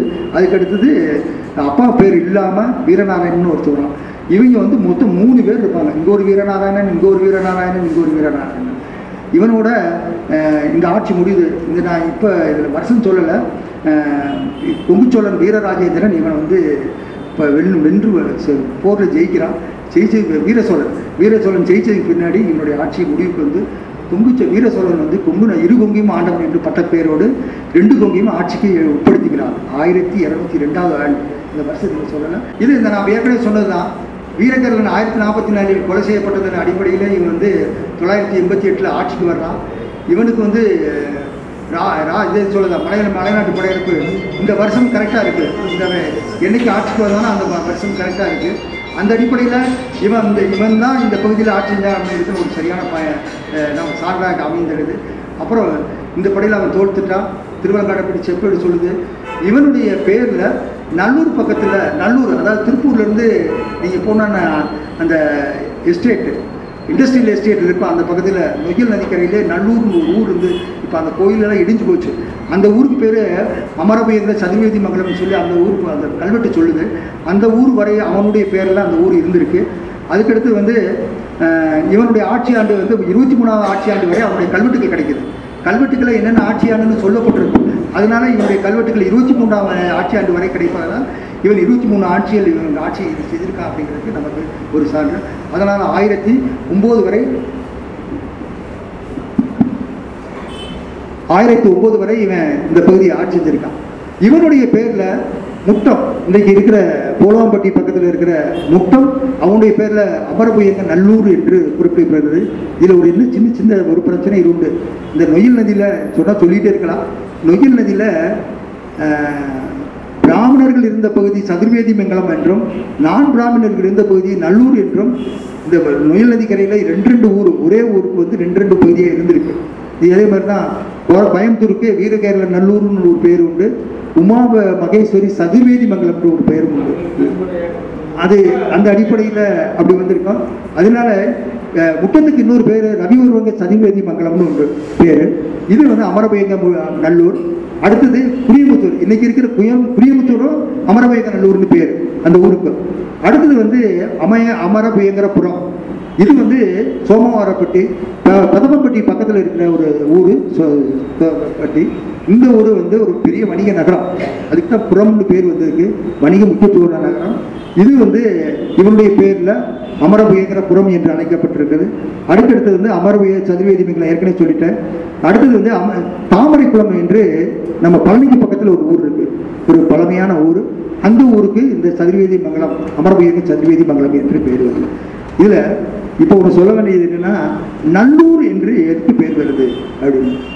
நல்லூர் என்று பேர் வர காரணம் ஊர் ஏதோ ஒரு காரணத்தினால பழைய ஊர் பாலடைந்து ஒன்று வறண்ட பகுதியாக இருக்கலாம் நோய் நொடியாக இருக்கலாம் இல்லை மழை இல்லாமல் வறண்ட பகுதியாக மாறி அந்த ஊர் குடியிருக்கிற ப தகுதியற்ற ஊராக மாறும் பொழுது அரசன் என்ன பண்ணுறான்னா அந்த ஊருக்கு பல சலுகைகள் செய்து பின்னாடி அந்த அழிய போகிற நேரத்தில் அழிஞ்ச ஊர்களை திரும்ப வந்து புதுப்பிச்சு இப்போ நம்ம செய்கிறாங்க அரசியல் சில இடத்துல.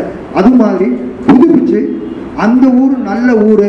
குடியிருக்கலாம் அப்படிங்கிற அடிப்படையில் நல்ல ஊர் நல்லூர் அப்படின்ட்டு பேர் வச்சு அது யார் கொடுக்குறானோ அவன் பேரோ இல்லை அவன் அமைச்சர் பேரோ இல்லை சாமி பேரோ அந்த அடிப்படையில் வைக்கிற மரபு நம்ம தமிழகத்தில் எல்லா இடத்துலையும் உண்டு. அந்த அடிப்படையில் இந்த நல்லூர்கள் வந்து உருவாயிருக்கு. சதுர்வீதி மங்கலம்ங்கிறது இது உங்களுக்கு தெரியும். ஏற்கனவே பிராமணருக்கு கொடுக்கப்பட்ட ஊர் நன்கொடையாக கொடுக்கப்பட்ட ஊர். சரி நெக்ஸ்ட் அடுத்தது வீரகேரள வீரநாராயணன். இவர் அமர் அமர்பயங்கரன் தம்பி. இவன் வந்து ஆறு ஆட்சியாளர்கள் மட்டும்தான் கல்வெட்டுகள் இவருக்கு கிடைக்குது. இவன் இவனுக்கு இவர் வருகிறதுனால இவன் ஆயிரத்தி பதினஞ்சோட இவர் ஆட்சி முடிவுற்றுது அப்படின்னு நம்ம கருதலாம்.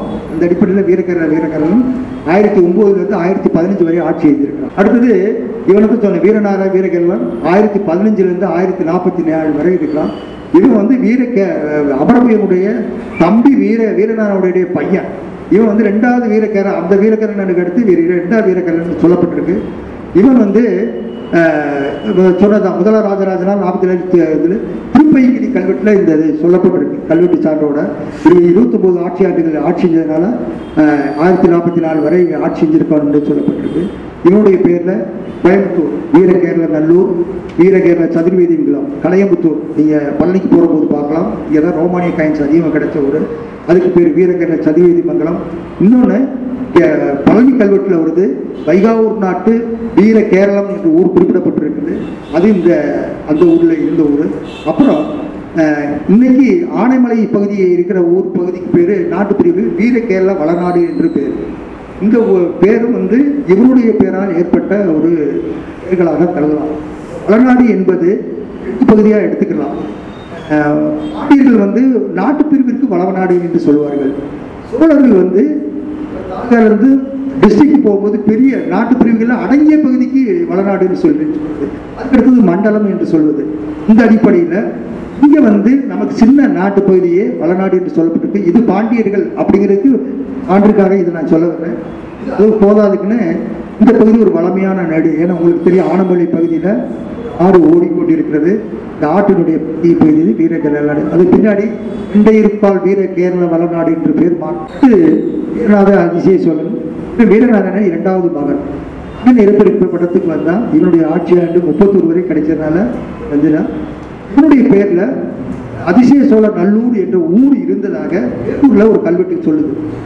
இந்த ஊர் இந்த ஊர்னு தெரியல.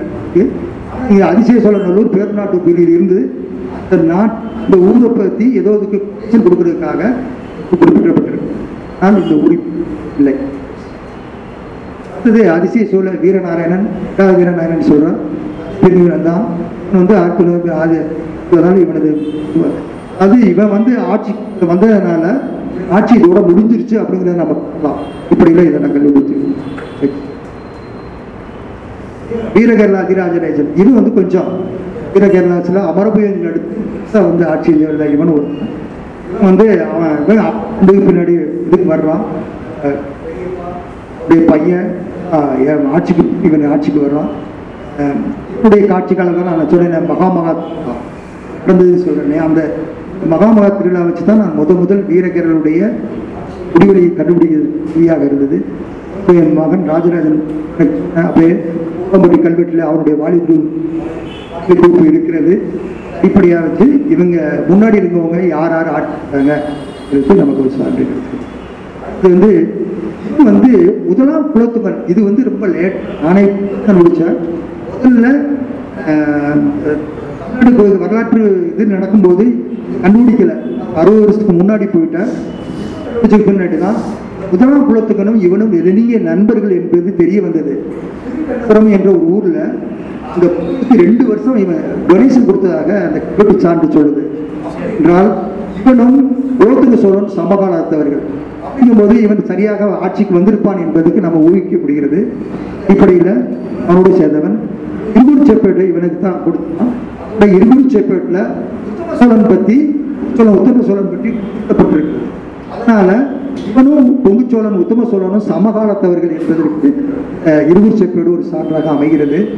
இருபத்தி ஆறு இருபத்தி மூணு ஆட்சி ஆண்டுகள் இவன் ஆட்சி செய்தனால ஆயிரத்தி நூற்றி பதினாறு வரை இவன் ஆட்சி செய்துள்ளான் என்று தான் பேரில் தான் வல்லோடமான ராஜராஜ நல்லூர் என்று நம்ம அழைக்கப்படுகிறது அதோட வந்து திருப்பூர் பகுதி தான். திருப்பூர் தாண்டு திருப்பூர் தான் வந்து வடபொங்கில் வரும். சில பாடல் இருக்கிறதுனால இவனுடைய பேரில் வந்துருக்கு. நெக்ஸ்ட் என் பையன் ராஜராஜன் அதிராஜன் வந்து இப்போ ஆயிரத்தி தொண்ணூற்றி ஆறு பதினாறில் ஆட்சிக்கு வரும் இருகூர் செப்பேடு இவர் வழங்கியது. முப்பத்தி நாலு ஆண்டு வரை கல்வெட்டுகள் உள்ளன. ராஜராஜ நல்லூர் என்று ஊரை ஏற்கனவே சொன்னேன் தலைநகராக இருக்குன்னு சொல்லி இந்த ஊருக்கு பேர் ஒரு பெயர் ராஜராஜ நல்லூர் என்று குறிப்பிடப்பட்டிருக்கிறது. இதில் அதேமாரி வடவயலான ராஜராஜ நல்லூரான வடவயல் என்று சொல்லி மூணாம்பட்டில் கல்வெட்டு ஒரு சொல்லுது. இன்னமும் அந்த வயலுங்கிறது இருக்கிற ஆடி வயலா இருக்கலாமான்னு ஒரு சந்தேகம் தான் உறுதியாக சொல்ல முடியாது. சாடி வயல் பழமையான ஊர். முதுமக்கள் தாடிகள் அதிகமாக கிடைச்சதுனால தான் அதுக்கு சாடின்னு பேர் வந்தது. அதனால் இது வந்து ஊராக இருக்கலாம். ஏன்னா அது அவங்க பேரால் உருவானது. வந்து ராஜராஜ வளநாடு. பின்னாடி வந்து பன்னெண்டாம் பதிமூணாம் நூற்றாண்டில் பகுதியில் அரைவழி நாட்டிலேருந்து ஒரு நாடு தனியாக பிரிஞ்சு ராஜராஜா வளநாடு என்று ஒரு நாட்டு உருவாக்குறாங்க. திருமலைய கல்வெட்டில் இந்த நாட்டு பற்றி அந்த கல்வெட்டிலே சொல்லப்பட்டிருக்கு. நாட்டு பிரிவிலிருந்து நாங்கள் இந்த நாடை புதுசாக உருவாக்குறோம் அப்படின்னு சொல்லி அந்த ஊர் வந்து ராஜராஜ வளநாடு என்று குறிப்பிட்டிருக்குது. வளநாடு என்பதற்கு இது ஒரு உதாரணம். கரையிலேயே இந்த வளநாடு உருவானது. அடுத்தது பழனிக்கு பக்கத்தில் ஏற்கனவே சொன்ன தாமரை குளத்துக்கு பக்கத்திலேயே ராஜாபுரம்னு ஒரு ஊர் இருக்கு. இது பழமையான ஊர். நிறைய கல்வெட்டுலாம் கிடைச்சது. இந்த ஊர் வந்து ராஜராஜபுரம் என்று குறிப்பிடப்பட்டு பின்னாடி மருவி ராஜபுரம் என்று குறிப்பிடப்படுகிறது ஊர் செயற்பட்டு ராஜராஜர் வெளியிட்டது. இது வந்து மூணு ஏடு. மூணு ஏட்டில் ஒரு ஏடு கிடைக்கல. உங்க ஒரு கோவைக்குள்ளார இந்த ஏடை பத்தி எழுதியிருக்கிறாரு. டீட்டெயிலாக எழுதாம அங்க ஒரு ஏடு வெள்ளூர்ல இருக்குது அப்படின்னு சொல்லிட்டு போயிட்டாரு. அதுக்கு பின்னாடி பூகுண்டன் தான் இந்த இருவு செப்பேடை வந்து டூர்ல இருக்கு. இருந்து வாங்கி படிச்சு வெளியிட்டு. இது வந்து சோழர்களுக்கும் வீரகர்களுக்கும் சண்டையை பற்றி சொல்லுது. குறிப்பாக காரத்தொழுவு காரத்தொழுவு தான் இவங்க எல்கையாக இருந்தது. ஏற்கனவே நான் சொல்கிறேன் கடற்புற தாண்டம் தான் காரத்தொழுவு ரெண்டு பக்கமே மிலிட்ரி வச்சுருந்தாங்க. ரெண்டு பக்கமே போர்ட்டு போட்டிகள் அமைச்சிருந்தாங்க அப்படிங்கிறது இது பேட்டில் சொல்லுது. இன்னொரு இது என்னன்னா தமிழ்நாட்டில் பள்ளிப்படை கோயில் பற்றி எந்த க- சான்றுகளும் கிடையாது. பள்ளிப்படை கோயில் என்பது இறந்த மன்னர்களை இடத்தில் வழிபாடு செய்வது கோயிலாக மாற்றி வழிபாடு செய்வது. அது மாதிரியான ஒரு பள்ளிப்படை கோயிலை பற்றி இந்த இருகுரு செப்பேடு தான் கூறுகிறது முக்கியமான ஒரு செப்பேடு இது ராஜராஜ கரிகாலன். இவன் வந்து அவனுக்கு பின்னாடி ஆட்சி தான் இவன் பன்னெண்டு ஆட்சியில் ஆட்சி செஞ்சிருக்கான். இந்த கரிகாலன் வந்து அதாவது இப்ப கரிகாலன் முப்பத்தி ரெண்டு அணை கட்டினா அப்படி இப்படின்னு சொல்லி இது நொய்யலாத்தில் சொல்றாங்க. எனக்கு என்னமோ ஒரு சந்தேகம். இவன் கட்டினதாகத்தான் இருக்க வேண்டும். ஏனென்றால் தேவி சிலை என்ற ஒரு அணையை வந்து வீரராஜேந்திரன் காலத்தில் கட்டியிருக்காங்க. வீரராஜேந்திரன் கட்டும்போது அவன் என்ன சொல்றான்னா அது கீழே கோளூர் அணை என்ற ஒரு அணையை சொல்றான். ராஜேந்திரன் கோளூர் அணைக்கு போற தண்ணியை கரண்டு கொண்டு மறிக்காம இந்த அணையை கட்டி கொள்ளுங்கள் அப்படின்னு சொல்லி அவன் சொல்றான். அப்படி என்றால் வீரராஜேந்திரன் காலத்துக்கு முன்னாடியே அங்கே அணைகள் கட்டப்பட்டு இருந்தது இதுக்கு நமக்கு அந்த அடிப்படையில் இந்த கரிகாலன் தான் நொய்யல் நதிக்கரையிலே நிறைய அணைகள் கட்டியிருக்க வேண்டும் என்பது என்னுடைய ஆய்வு முடிவாக கருதுகிறேன் நெக்ஸ்ட் இது வந்து இவங்க உடைய நிர்வாகம். இப்போ வந்து அரசியல் வரலாறு மட்டும் என்பதா? இவருடைய நிர்வாகம்.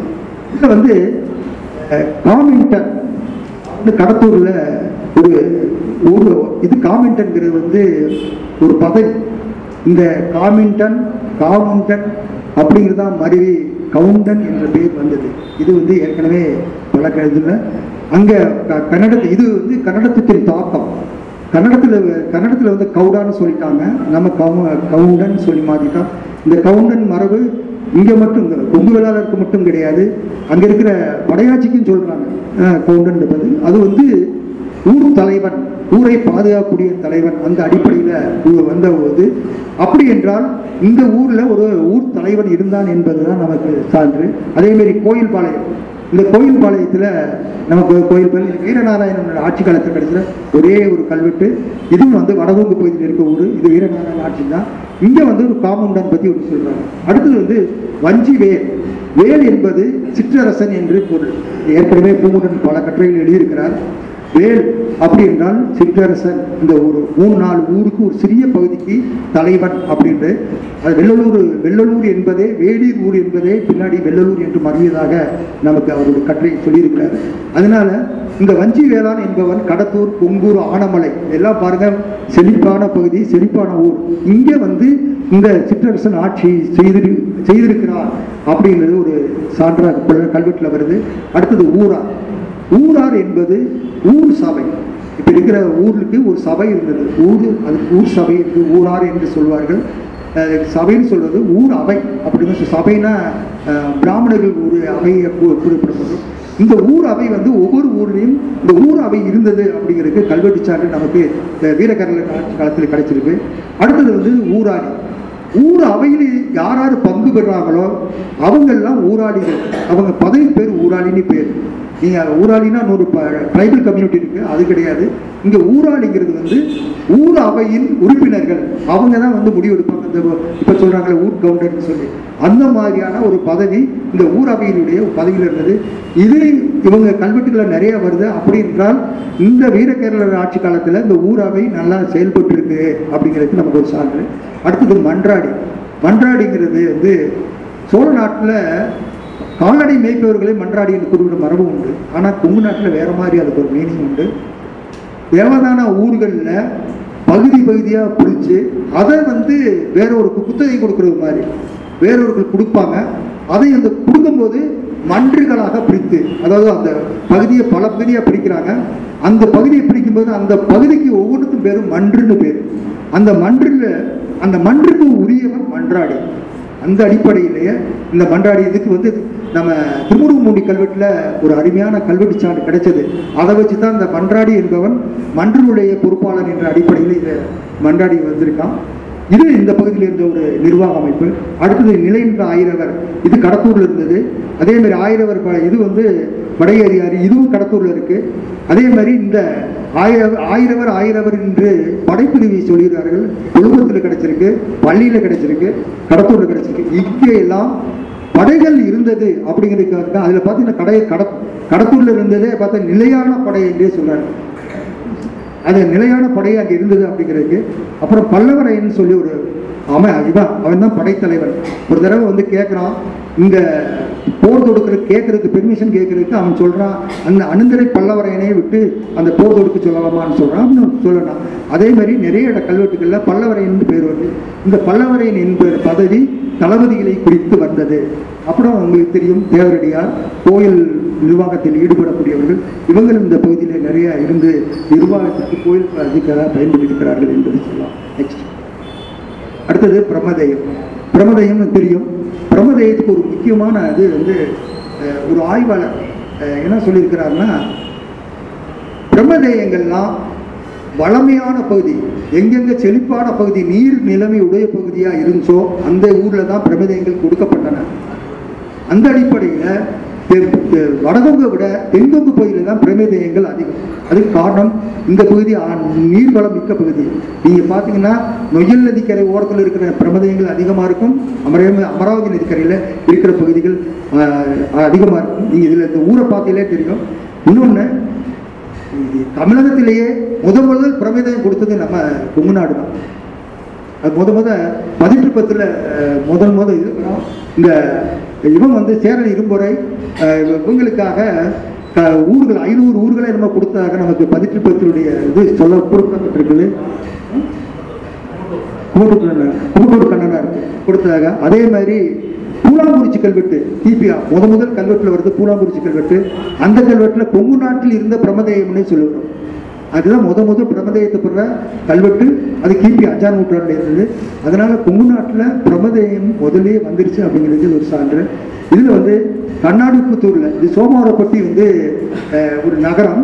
இங்கே இருக்கிற கோயிலுக்கு கண்ணாடிப்புத்தூரில் ஒரு வணிகன் வந்து பிரமதய நிலம் கொடுக்குறான். இந்த கண்ணாடிப்புத்தூர் எங்கே இருக்குன்னா அமராவதி நதி கரை மேலே இருக்கு அந்த ஊர். அது ரொம்ப வலிமையான ஊர். அதுக்கு அந்த ஊர்லேருந்து நிலம் கொடுக்குறான். அப்புறம் வந்து இது வந்து கோப்படியான அம்படி சதுர்வேதி மங்கலம் அப்படின்னு ஒரு சதுர்வேதி மங்கலத்தை வந்து பிரமதயமாக கொடுக்கப்பட்டிருக்கு.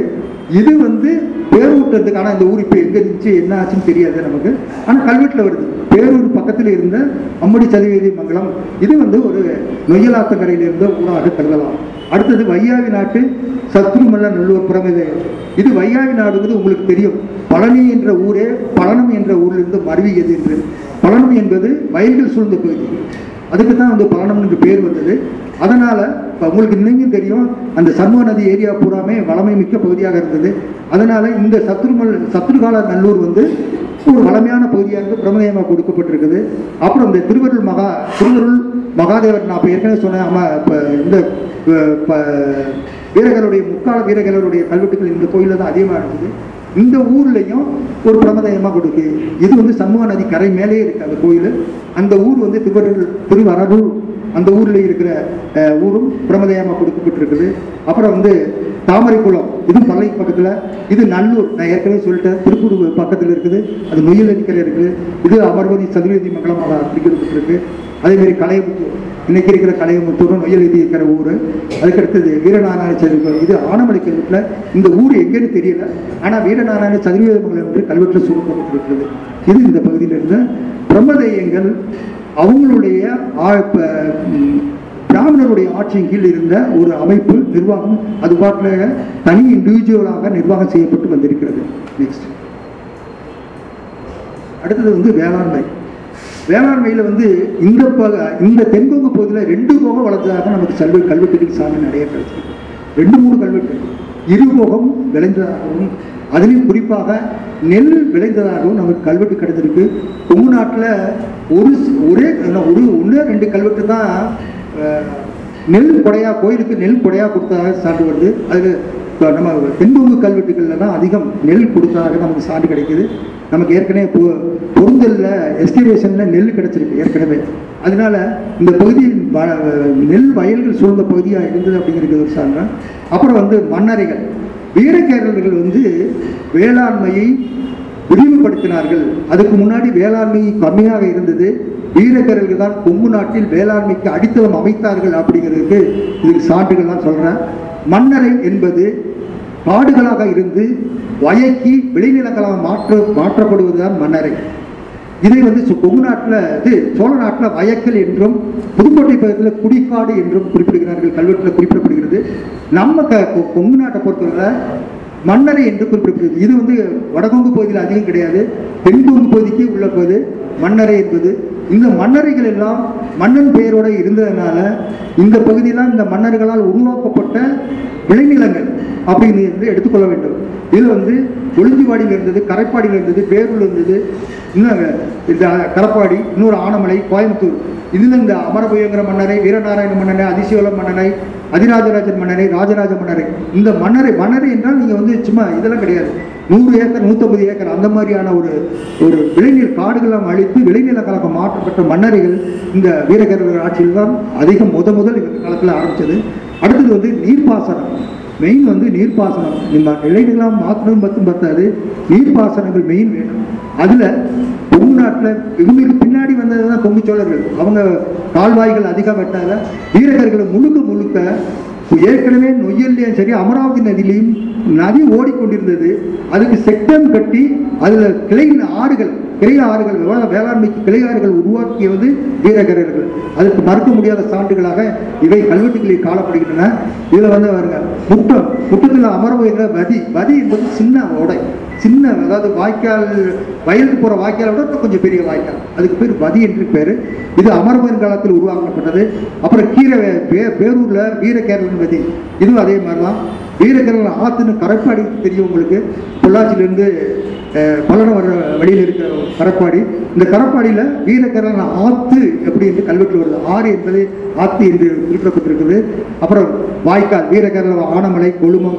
அதேமாரி வீரநாராயண வாய்க்கால் வீரநாராயணவதி கோலுவாம்பட்டி ஆனமலை கோலுவாம்பட்டி வேலூர் கோயம்புத்தூர் கடத்தூர் கொழுமம். இந்த பகுதியிலெல்லாம் இவர்கள் புதிய புதிய கால்வாய்களையும் ஆறுகளையும் வெட்டி வேளாண்மையை விரிவுபடுத்தியிருக்கிறார்கள் என்பதற்கு இது சான்றுகளாக அமைகிறது. அடுத்தது வந்து இதில் வந்து பழனியில் ஒரு கல்வெட்டில் வந்து பெருங்குள வாய்க்காலுக்கு கீழ் பெருந்தூம்பு என்று ஒரு கல்வெட்டு வ- வாசகம் பெரிய தூம்பு. ஆமாம் அந்த காலத்தில் பெரிய தூம்பு இருந்திருக்கு. அப்படின்னு கல்வெட்டு இது கல்வெட்டு பழனியில் கிடைச்ச கல்வெட்டு. இது வந்து போடுவார்பட்டின்னு சொல்லி பழனிக்கு பக்கத்தில் ஒரு ஊர். அந்த ஊர்ல பூமிக்கு அடியில இருந்தது தூம்பு இது மண் தூம்பு. இது இது இப்படி வச்சு எடுத்துட்டாங்க போட்டோ நான் இப்படி வச்சுனா அது அசிங்கமாக்கணும்னு சொல்லிட்டு நான் அப்படியே வச்சுட்டேன். இது கிபி பத்து பதினாறு நூற்றாண்டை சேர்ந்தது. இந்த வீரகரர்கள் ஆட்சி காலத்தை சேர்ந்த தூம்பு. அந்த காலத்துல நீர்ப்பாசனத்திற்கு வீரகரர்கள் தூம்பு பயன்படுத்தினார்கள் என்பதற்கு கல்வெட்டு சான்றுகளும் இருக்கிறது. நேரடி அகலாய்வு சான்றுகளும் நமக்கு கிடைச்சிருக்கு அப்படிங்கிறதுக்கு சான்று. நெக்ஸ்ட் அடுத்தது வணிகம். வேளாண்மையை ப- பயன்படுத்திட்டாங்க ஏற்கனவே இந்த பகுதி வே- வணிகமாக முக்கியத்துவம் பெற்ற பகுதியாக இருந்தது அப்படிங்கிறதுக்கு நிறைய கல்வெட்டு சான்றுகள் இங்கே இருக்கு. ஏற்கனவே ஆனைமலை ஆனைமலையை உம்பர்காடு என்று சொல்வது உண்டு பழைய சங்ககாலத்தில் உம்பர் என்றால் ஆனை. ஆனைமலை வந்து யானைகள் அதிகம் இருந்த பகுதி என்பது பேர் காரணத்தில் இருந்தது. இந்த இதில் ஆனமலையை சேர்ந்த கிபி பத்து பதினாறு நூற்றாண்டை சேர்ந்த இந்த அத்திகோஸ்தார் அத்திகோஸ்தார் இருக்கிற யானை வணிகர்கள் இவங்களுடைய கல்வெட்டு இது வந்து அங்கே கிடைச்சது. அடுத்தது வந்து இது கண்ணாடி புத்தூர் நம்ம டூரில் போனவங்க எல்லாருமே பார்த்துருப்பாங்க இந்த கண்ணாடி இது. இது நானும் ஒரு அதையும் கண்டுபிடிச்சது. இதுவும் ஒரு அத்திகோஸ்தார் கல்வெட்டு இதுவும் பத்து பதினொன்றாம் நூற்றாண்டை சேர்ந்தது. இவை இரண்டும் இந்த பகுதிகள் வீரகரர் ஆட்சி காலத்தில் இந்த பகுதியில் யானை வணிகம் முக்கிய சுற்று பகுதியாக இருந்தது என்பதற்கு சான்றாக உள்ளது. நெக்ஸ்ட் நெக்ஸ்ட் அடுத்தது இந்த பகுதியில் அத்திகோசத்தார் போக வேற எந்தெந்த வணிகர்கள் இந்த பகுதியில் இருந்தாங்க அப்படிங்கிறது நமக்கு சில கல்வெட்டுச்சாட்டுகள் அதில் சோமவாரப்பட்டி அதில் வந்து நான் ஏற்கனவே அமரபுரங்கிற புறம்னு சொல்லி சொல்லியிருக்கேன். அதனால இங்கே வந்து திசையாயிரத்தி ஐநூற்றுவர் இவங்க தான் அந்த திசையாயிரத்தி ஐநூற்றுவர் தான் அந்த கோயிலுக்கு கண்ணாடிபுத்தூரில் இருக்கிற நிலத்தை வாங்கி பிரமதமாக கொடுத்தவங்க. அந்த இதில் வந்து திசையாயிரத்தி ஐநூற்றுவர் அந்த ஊரில் இருந்திருக்காங்க. அடுத்தது ராஜராஜபுரம் இது பழனிக்கு பக்கத்தில் இருக்குது. இங்கேயும் திசையாயிரத்தி ஐநூற்று ரூபாய் இருந்ததுக்காக அங்கே கல்வெட்டு இருக்கு. அந்த ஃபோட்டோ காப்பி என்கிட்ட கிடைக்கல. அதனால் அந்த ஃபோட்டோ போடல. அதேமாரி பழனியில் கல்வெட்டில் திசையாயிரத்தி ஐநூற்றுவர் ரூபாய் அந்த தூவு இது சொன்னேன் இல்லையா? அந்த கல்வெட்டில் இந்த திசையாயிரத்தி ஐநூற்று ரூபாய் நிலப்படம் தானம் கொடுத்ததாக சொல்லப்பட்டிருக்குது.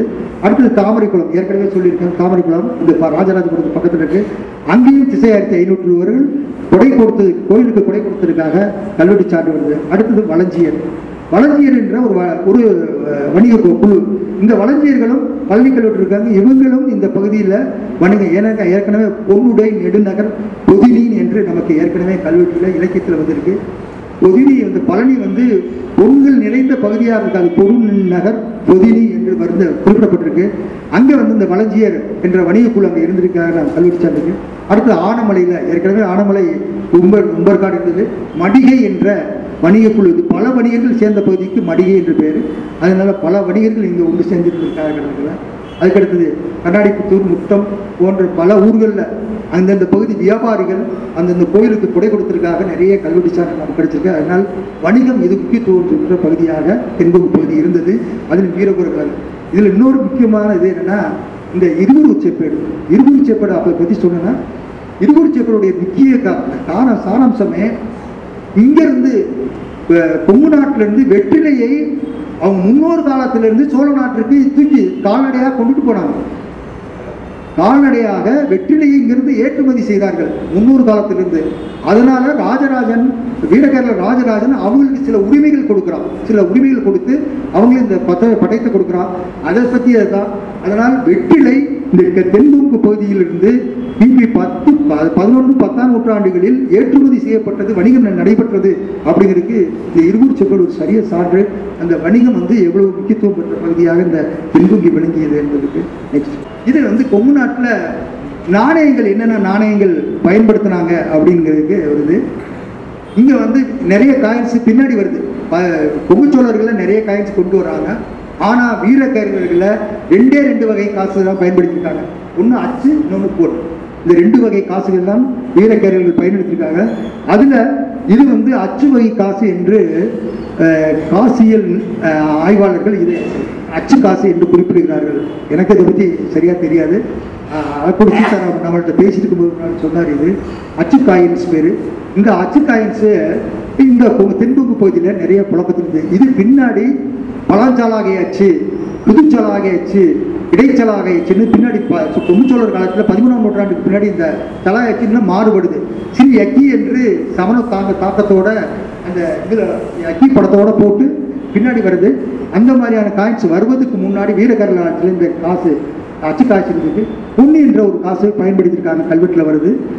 அதனால் அந்த காயின்ஸ் போட்டோ என்னென்ன கிடைக்கல? சரி நெக்ஸ்ட் இது அளவு. இங்கே என்னென்ன அந்த வீரகரல் காலத்தில் என்னென்ன அளவுகள் பயன்படுத்தினாங்க அப்படிங்கிறதுக்கு விளை நிலத்தை கொடுக்கும்போது நெல் விதைப்பாடை கொண்டு எவ்வளவு ஏக்கருக்கு நெல்லை விதைக்கிறோமோ அந்த விதைக்கிற நில நாற்றாங்கால் நாற்றாங்கால் எவ்வளவு கொள்ளுதோ அதை வச்சே அவங்க வந்து அது பத்து நிலை விதைப்பாடு எட்டு நிலை விதை நெல் விதைப்பாடு அப்படின்னு சொல்லி நெல் அளவைகளை அவர்கள் பயன்படுத்தியிருக்கிறார்கள். அடுத்தது வந்து மா களம் களங்கிறது வந்து க- தானியங்களை அமைக்கிறதுக்கு. இது நாற்பத்தெட்டு படி கொண்டது களம் இன்னும் எங்கள் மதுரை ஏரியாவில் சொல்கிற பழக்கம் உண்டு. அடுத்தது தூணி சின்ன நில. எதுங்க? நாற்பத்தெட்டு மரக்கால். அடுத்து வந்து களஞ்சின்னு ஒரு இது. அப்புறம் இவங்க பயன்படுத்தின ரெண்டு க- அளவைகள் பரகேசரி கால் சூளக்கால் ரெண்டு ரெண்டு க கல்வெட்டில் வருது. இந்த ரெண்டு அளவைகளை அவர்கள் பயன்படுத்தி இருக்கிறார்கள் இதில். அடுத்தது வந்து மாநகர்கள் ஏற்கனவே சொன்னேன் கொங்கு நாட்டில் ஒன்பது மாநகர்களாக இடைக்காலத்தில் சிறந்து விளங்கின. அதில் ரெண்டு மாநகர்கள் பேரூரும் பழனி என்பது முக்கியத்துவமானது இது. அடுத்தது கிட்டத்தட்ட இருபது நகரங்கள் கொங்கு நாட்டில் இருந்தது. அதில் வந்து முட்டம் பொள்ளாச்சி ஆனமலை சோமவானப்பட்டி தளந்தை போன்ற ஊர்கள் தென் தென்கொங்கு பகுதியில் வீரகேரள ஆட்சி காலத்தில் நகர்களாக விளங்கி இருக்கின்றன அடுத்தது சமயம். சமயத்தை பொறுத்தவரையில் வீரகேரளர்கள் சமய பொறையோடு இருந்தாங்க அப்படிங்கிறதுக்கு நிறைய சான்று இருக்குது ஏன்னா அவங்க சைவ கோயில்களும் கட்டியிருக்காங்க பெருமாள் கோயிலும் கட்டியிருக்காங்க. இதில் இன்னொரு வித்தியாசம் சமணர்களுக்கு அவங்க உதவி செஞ்சாங்களா என்னன்னு தெரியாது. ஏன்னா ராஜேந்திர வீரராஜேந்திரன் பீரியடில் பதிமூணாம் நூற்றாண்டில் நிறைய கோயில்களை கிட்டத்தட்ட பத்துக்கும் மேற்பட்ட கோயில்கள் சமண கோயில்களை சிவன் கோயில்களாக மாற்றியிருக்கிறார் அதுக்கு நிறைய எவிடன்ஸ் சொல்லலாம். நம்ம திருமூர்த்தி மலையில் இருக்கிற கோ இது வந்து சமண கோயிலாக வந்து இது மாற்றினது அதேமாரி இங்கே இது சிங்கநல்லூரில் சித்தாண்டீஸ்வரர் கோயில் ஆதிநாதர் கோயில் இந்த மாதிரி நிறைய அமனீஸ்வரர் என்று கோயில் சொல்லப்படுகின்ற கோயில்கள் அத்தனையுமே சமண கோயில்களாக இருந்து சைவ கோயில்களாக மாற்றப்பட்டது. பதிமூணாம் நூற்றாண்டில் வீரராஜேந்திரன் இந்த கோயில்களை சைவ கோயிலாக மாற்றியிருக்கிறார். அப்படி என்றால் அந்த கோயில்கள் பன்னெண்டாம் நூற்றாண்டுக்கு முன்னால் வீரராஜனுக்கு முன்னால் சமண கோயில்களாகத்தானே இருந்திருக்க வேண்டும்.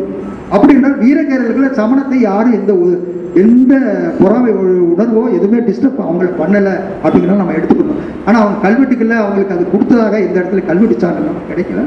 ஆனால் அந்த கோயில்கள்லாம் இருந்திருக்காங்க நமக்கு வீரராஜேந்திரன் மாற்றினதுனால அந்த கோயில்கள்லாம் இருந்திருக்க வேண்டும் அப்படின்னு ஒரு கெஸிங் சொல்கிறேன் அதனால் சமணங்கள் இந்த பகுதியில் இருந்திருக்கு. அதை வந்து வீரர்கள் ஊக்குவிக்கவோ இல்லை அவர் அதை வந்து அழிக்கவோ நினைக்கவில்லை. அது அது- அந்த வழிபாடு அப்படியே சென்றிருக்குது என்று தான் நடத்த வேண்டும். இது வந்து சோமவரப்பட்டில் இருக்கிற அமரபீங்கீஸ்வரர் இந்த கோயில் இப்போ வந்து மாற்றி கட்டிட்டாங்க. இதை நான் வந்து கோயில் கட்டுறதுக்கு முன்னாடி என்னை கூப்பிட்டு விட்டுருந்தாங்க. நானும் ரவியும் போய் அவசர எடுத்தோம். இந்த கோயிலுக்கு நம்ம எல்லாம் டூர் போயிருக்கோம். இந்த கோயிலில் ரெண்டே ரெண்டு கல்வெட்டு தான். அந்த கல்வெட்டில் இந்த ஊர் நகரம் என்றும் ஒரு முக்கியமான கல்வெட்டு அஞ்சு ஊரில் ஒரே கல்வெட்டு இருக்கும். துடியலூர் சூலூர் கோயில்பாளையம் இந்த சோ இடிகரை இந்த சோமவாரப்பட்டி இந்த ஊ- அஞ்சு ஊர்லேயும் ஒரே கல்வெட்டுகள் வரும். அந்த கல்வெட்டு இந்த கோயிலில் கிடைச்சது. இது ஒரு அஹ், காலத்தில் கட்டின கட்டடக்கலை. நெக்ஸ்ட் இது மருதீஸ்வரர் கோயில். இதில் இன்னொரு விஷயம். நான் இதில் இப்போ பார்த்ததில் ஒரு கண்டுபிடிச்ச ஆய்வில் வீரகேரளர்கள் கோயில்களை ஆற்றன் கரையிலேயே கட்டியிருக்கிறாங்க கொஞ்சம் வேறு அந்த பக்கம் கூட மாற்றிக்கிட்டு கட்டலை. ஆற்றங்கரையில் மட்டும்தான் அவங்க கோயிலே கட்டிட்டாங்க நீங்கள் எந்த இப்போ நான் சொல்கிற கோயில்கள்லாம் பார்த்தீங்கன்னா கரெக்டாக ஆற்றங்கரையிலே கட்டியிருப்பாங்க. அந்த மாதிரியான ஆற்றங்கரையிலேயே இவங்க நீருக்கு முக்கியத்துவம். ஏற்கனவே சொல்கிறது வழிபாடு வந்து நீர் துறையிலேயே நடத்தியிருக்காங்க. அதனால தான் நீர் கோயில்கள் அமைக்கப்பட்டிருக்குது. நீருக்கு முக்கியத்துவம் கொடுத்துருக்காங்க. இது மருதீஸ்வரர் கோயில் கடத்தூரில் நீங்கள் போனீங்கன்னா இது வழிபாட்டில் இருக்குது இந்த ஊரில் இன்னொரு ஊர் கோயில் பொங்கவிடங்கேஸ்வரர் கோயில் அது அழிஞ்சு போச்சு. அது வந்து பின்னாடி வந்தது. இதில் வந்து இந்த கோயிலில் இவங்க ஒவ்வொரு பகுதியும் தூணு பொதிகை எல்லாம் மற்றபடி அந்த குமுத வரி எல்லா வரியும் எப்படி எப்படி டொனேஷன் பண்ணுறாங்கன்னு சொல்லி இந்த வீரக்கரணிகள் கல்வெட்டுகள் இதில் நிறைய சொல்லியிருக்காங்க. இந்த கோயிலில் ஒரு விசேஷம் என்னென்னா காலையில் சூரியன் பட்டு இந்த சூரியன் ரிஃப்ளெக்ஷன் ஆகி அங்கே இருக்கிற மூலவரில் படும் அந்த மாதிரி ஒரு இடம் சூ அவன் கரெக்டாக ஸ்டடி பண்ணி அந்த கோயிலில் கட்டியிருக்கான். கரெக்டாக அந்த சூரியன் அந்த இது தண்ணியில் படும். அந்த தண்ணியில் பட்டு அந்த தண்ணியில் இருக்கிற அந்த ஒளி வந்து கரெக்டாக மூலவரில் படுற மாதிரி இந்த கோயில் அமைக்கப்பட்டிருக்குது. அரிதீஸ்வரர் கோயில். ஆமாம் இதில் வந்து என்னென்னா இதில் மூலவர் வந்து என்னென்னா கல் கிடையாது. லிங்கம். மரத்தால் ஆனது லிங்கம். நாங்கள் உள்ளே போய் பார்த்தோம் அது அவரே சொல்லுவார். அது மூடி கொஞ்சம் வெள்ளை துணியை வச்சு மூடி வச்சுட்டு அப்புறம் போனால் எடுத்து காட்டுவாங்க. அந்த லிங்கம் வந்து மரத்தினால் இருந்தது. அது முன்னாடி என்ன போனீங்கன்னா நந்து வழிபாட்டில் இருந்துச்சு வந்துன்னு சொல்லி சொல்லலாம். அதுக்கு நம்ம இப்போ அதுக்கு போக வேண்டாம். இப்போ வந்து இது வந்து அவங்க வீரகரலர்கள் அந்த க ஆத்தங்கரையிலேயே அமராவதி ஆற்றங்கரையிலேயே கட்டப்பட்ட கோயில் இருந்துச்சு அடுத்தது முட்டம் நாகேஸ்வரர் கோயில். இது அம்மன் கோயில். இது வந்து பின்னாடி கட்டினது. இது வந்து அவர் முன்னாடி கட்டின கோயில் அஹ், இதையும் பார்த்தீங்கன்னா அந்த ஆற்று கரையிலே வெயில கரை மேலேயே இருக்கு அந்த மாதிரி இடத்துல தான் இதை கட்டியிருக்காங்க. இது அதுக்கடுத்தது நெக்ஸ்ட் இது நிறைய பேர் போயிருக்க மாட்டீங்க. இது உலகளந்த பெருமாள் கோயில். இன்னைக்கு வெங்கடேச பெருமாள் கோயில்னு சொல்றாங்கன்னு நினைக்கிறாரு அதே பேர் தான். ஆமாம் இது வந்து விலலூர்ல இருக்க கோயில். இதுவும் பாருங்க நொய்யல் கரையிலே தான் கட்டியிருப்பாங்க. வேற எங்கேயும் தள்ளியே கட்டிக்க மாட்டேன் நொய்யல் கரையில கட்டப்பட்ட கோயில். இந்த கோயில் அப்படியே கொஞ்சம் கூட மாற ரொம்ப அருமையான கோயில். ரொம்ப முன்னாடி நாங்கள் முன்னாடி போயிருக்கும் போது இதை பார்க்க முடியல. இதில் ஒரு கல்வெட்டு இருந்துச்சு. அந்த கல்வெட்டுலாம் படிக்க முடியல. அவங்க தோண்ட விட மாட்டேங்கிறாங்க இப்போ நல்லா பராமரிப்பு பண்ணி இதெல்லாம் தோண்டி எல்லாம் சுத்தம் பண்ணியிருக்காங்க. இந்த- இந்த கோயில் வந்து ஒரு அருமையான கோயில். அடுத்தது பெருமாள் கோயில். நெக்ஸ்ட் நெக்ஸ்ட் அடுத்தது வந்து கோயில்கள் எடுத்து அவங்க சி- சிற்பங்கள்லாம் என்னென்ன பண்ணாங்க அப்படிங்கிறதுக்கு அதில் வந்து அவங்க ஸ்டைலில் இது ஸ்ரீதேவி கோயம்புத்தூர்லேருந்து லண்டனில் இருக்க மியூசியத்துக்கு கொண்டு செல்லப்பட்ட ஒரு ஸ்ரீதேவி பிரான்ஸ் செப்பு திருமணி. இப்போ வந்து லண்டனில் மியூசியத்தில் இருக்குது இப்போ நம்மகிட்ட இல்லாத கோயம்புத்தூர் கொண்டது இது பதினொன்றாம் நூற்றாண்டு இவங்களுடைய காலகட்டத்தை சேர்ந்ததாக தான் இருக்க வேண்டும். நெக்ஸ்ட் இது வந்து பூதேவி. இதுவும் இங்கேருந்து கோயம்புத்தூர்லேருந்து கொண்டு செல்லப்பட்ட பிரான்ஸ் இப்போ லண்டனில் இருக்கு. நெக்ஸ்ட் அடுத்தது வந்து இது பெருமாள். நீங்கள் பள்ளியில் இருக்கிற கோவிலில் இருக்கிற இது இது வந்து பதினாறாம் நூற்றாண்டு. இந்த விஷ்ணுவில் வந்து நீங்கள் இதை பார்த்தீங்கனாலே தெரியும். இது பத்தாம் நூற்றாண்டுனா இது இப்படி திரும்பி இருக்கும். இது இந்த பக்கம் இருக்கிறதுனால பதினொன்றாம் நூற்றாண்டு. இந்த பெருமாள் சிலையும் அங்கே இருக்கிற இது வந்து ஆனால் கோயில் வச்சு இப்போ இருக்க இந்த கோயில் வந்து நாயக்கர் காலத்தில் கட்டப்பட்டது. ஆனால் இந்த பிரான்ஸ் வந்து வீரக்காரர்கள் காலத்து பதினொன்றாம் நூற்றாண்டு பிரான்ஸ் எல்லாம் அங்கே வச்சுருக்காங்க. நெக்ஸ்ட் இது திருமங்கையாளருடைய பிரான்ஸ் அங்கே இருக்கிறது. இது அங்கே இருக்கிற செப்பு திருமணி. இது பதினொன்று நூற்றாண்டை சேர்ந்தது. இவங்களுடைய காலகட்டத்தை சேர்ந்தது. இதில் வந்து இன்னும் நிறைய சொல்லிட்டே போகலாம். ஒன்றா போயிட்டே இருக்கோம். அரசியல் வரலாறு கண்டுபிடிச்சதே பெரும்பாடு. அதுக்கு பின்னாடி கல்வெட்டுக்கள் வச்சுட்டு இதெல்லாம் இப்போ ஏன்னு சொல்ல வரேன்னா இந்த கல்வெட்டுக்கெல்லாம் முதலில் எழுதிய கோவைக்கிழாருக்கோ ஆரோக்கியசாமிக்கோ மற்றவர்களுக்கே கிடைக்கவில்லை. எனக்கு கிடைச்சது அதனால் இதை வச்சு நான் ஒரு அளவுக்கு ஸ்டடி பண்ண முடிஞ்சது. அந்த அடிப்படையில் ஆதாரங்கள் எவ்வளோ முக்கியமோ அதுதான் வரலாற்றை உருவாக்கும். அதிலேயும் குறிப்பாக நான் திரும்ப சொல்கிறேன் இந்த ஆய்வுக்கு வானிலை குறிப்பு சோதிடம் வரலாற்று ஆய்வுக்கு முக்கியமான அறிவு வேண்டும். நம்ம இது வேண்டும் அது வேண்டாம்னு சொல்ல வேண்டாம். நம்ம அது தெரிஞ்சால் தான் இன்னும் கண்டுபிடிக்க முடியும். சும்மா வந்து அதை ஒதுக்கணும்னு சொல்ல ஜோதிடம் வந்து பொய்ய தப்போ கிடையாது. அந்த ஜோதிடம் பற்றி தெரிஞ்சால் தான் நம்ம இதை கண்டுபிடிக்க முடியும். மகாமுக திருவிழா எப்போ வருது? அவனுக்கு மகன் வந்து கு- குரு வந்து கன்னி ராசியில வர்றான் அதனால அப்படி அந்த அடிப்படையில் இது வந்து இந்த ஆய்வுக்கு சோதிட ஒரு முக்கிய காரணமாக அமைந்தது என்று சொல்லலாம். அந்த அடிப்படையில் இந்த ஆய்வு நான் முடிந்த அளவு நூலாக கொண்டு வருவேன் என்று நினைக்கிறேன். அதுக்காக தான் இவ்வளவு நிறைய ஒர்க் பண்ணியிருக்கேன். நன்றி.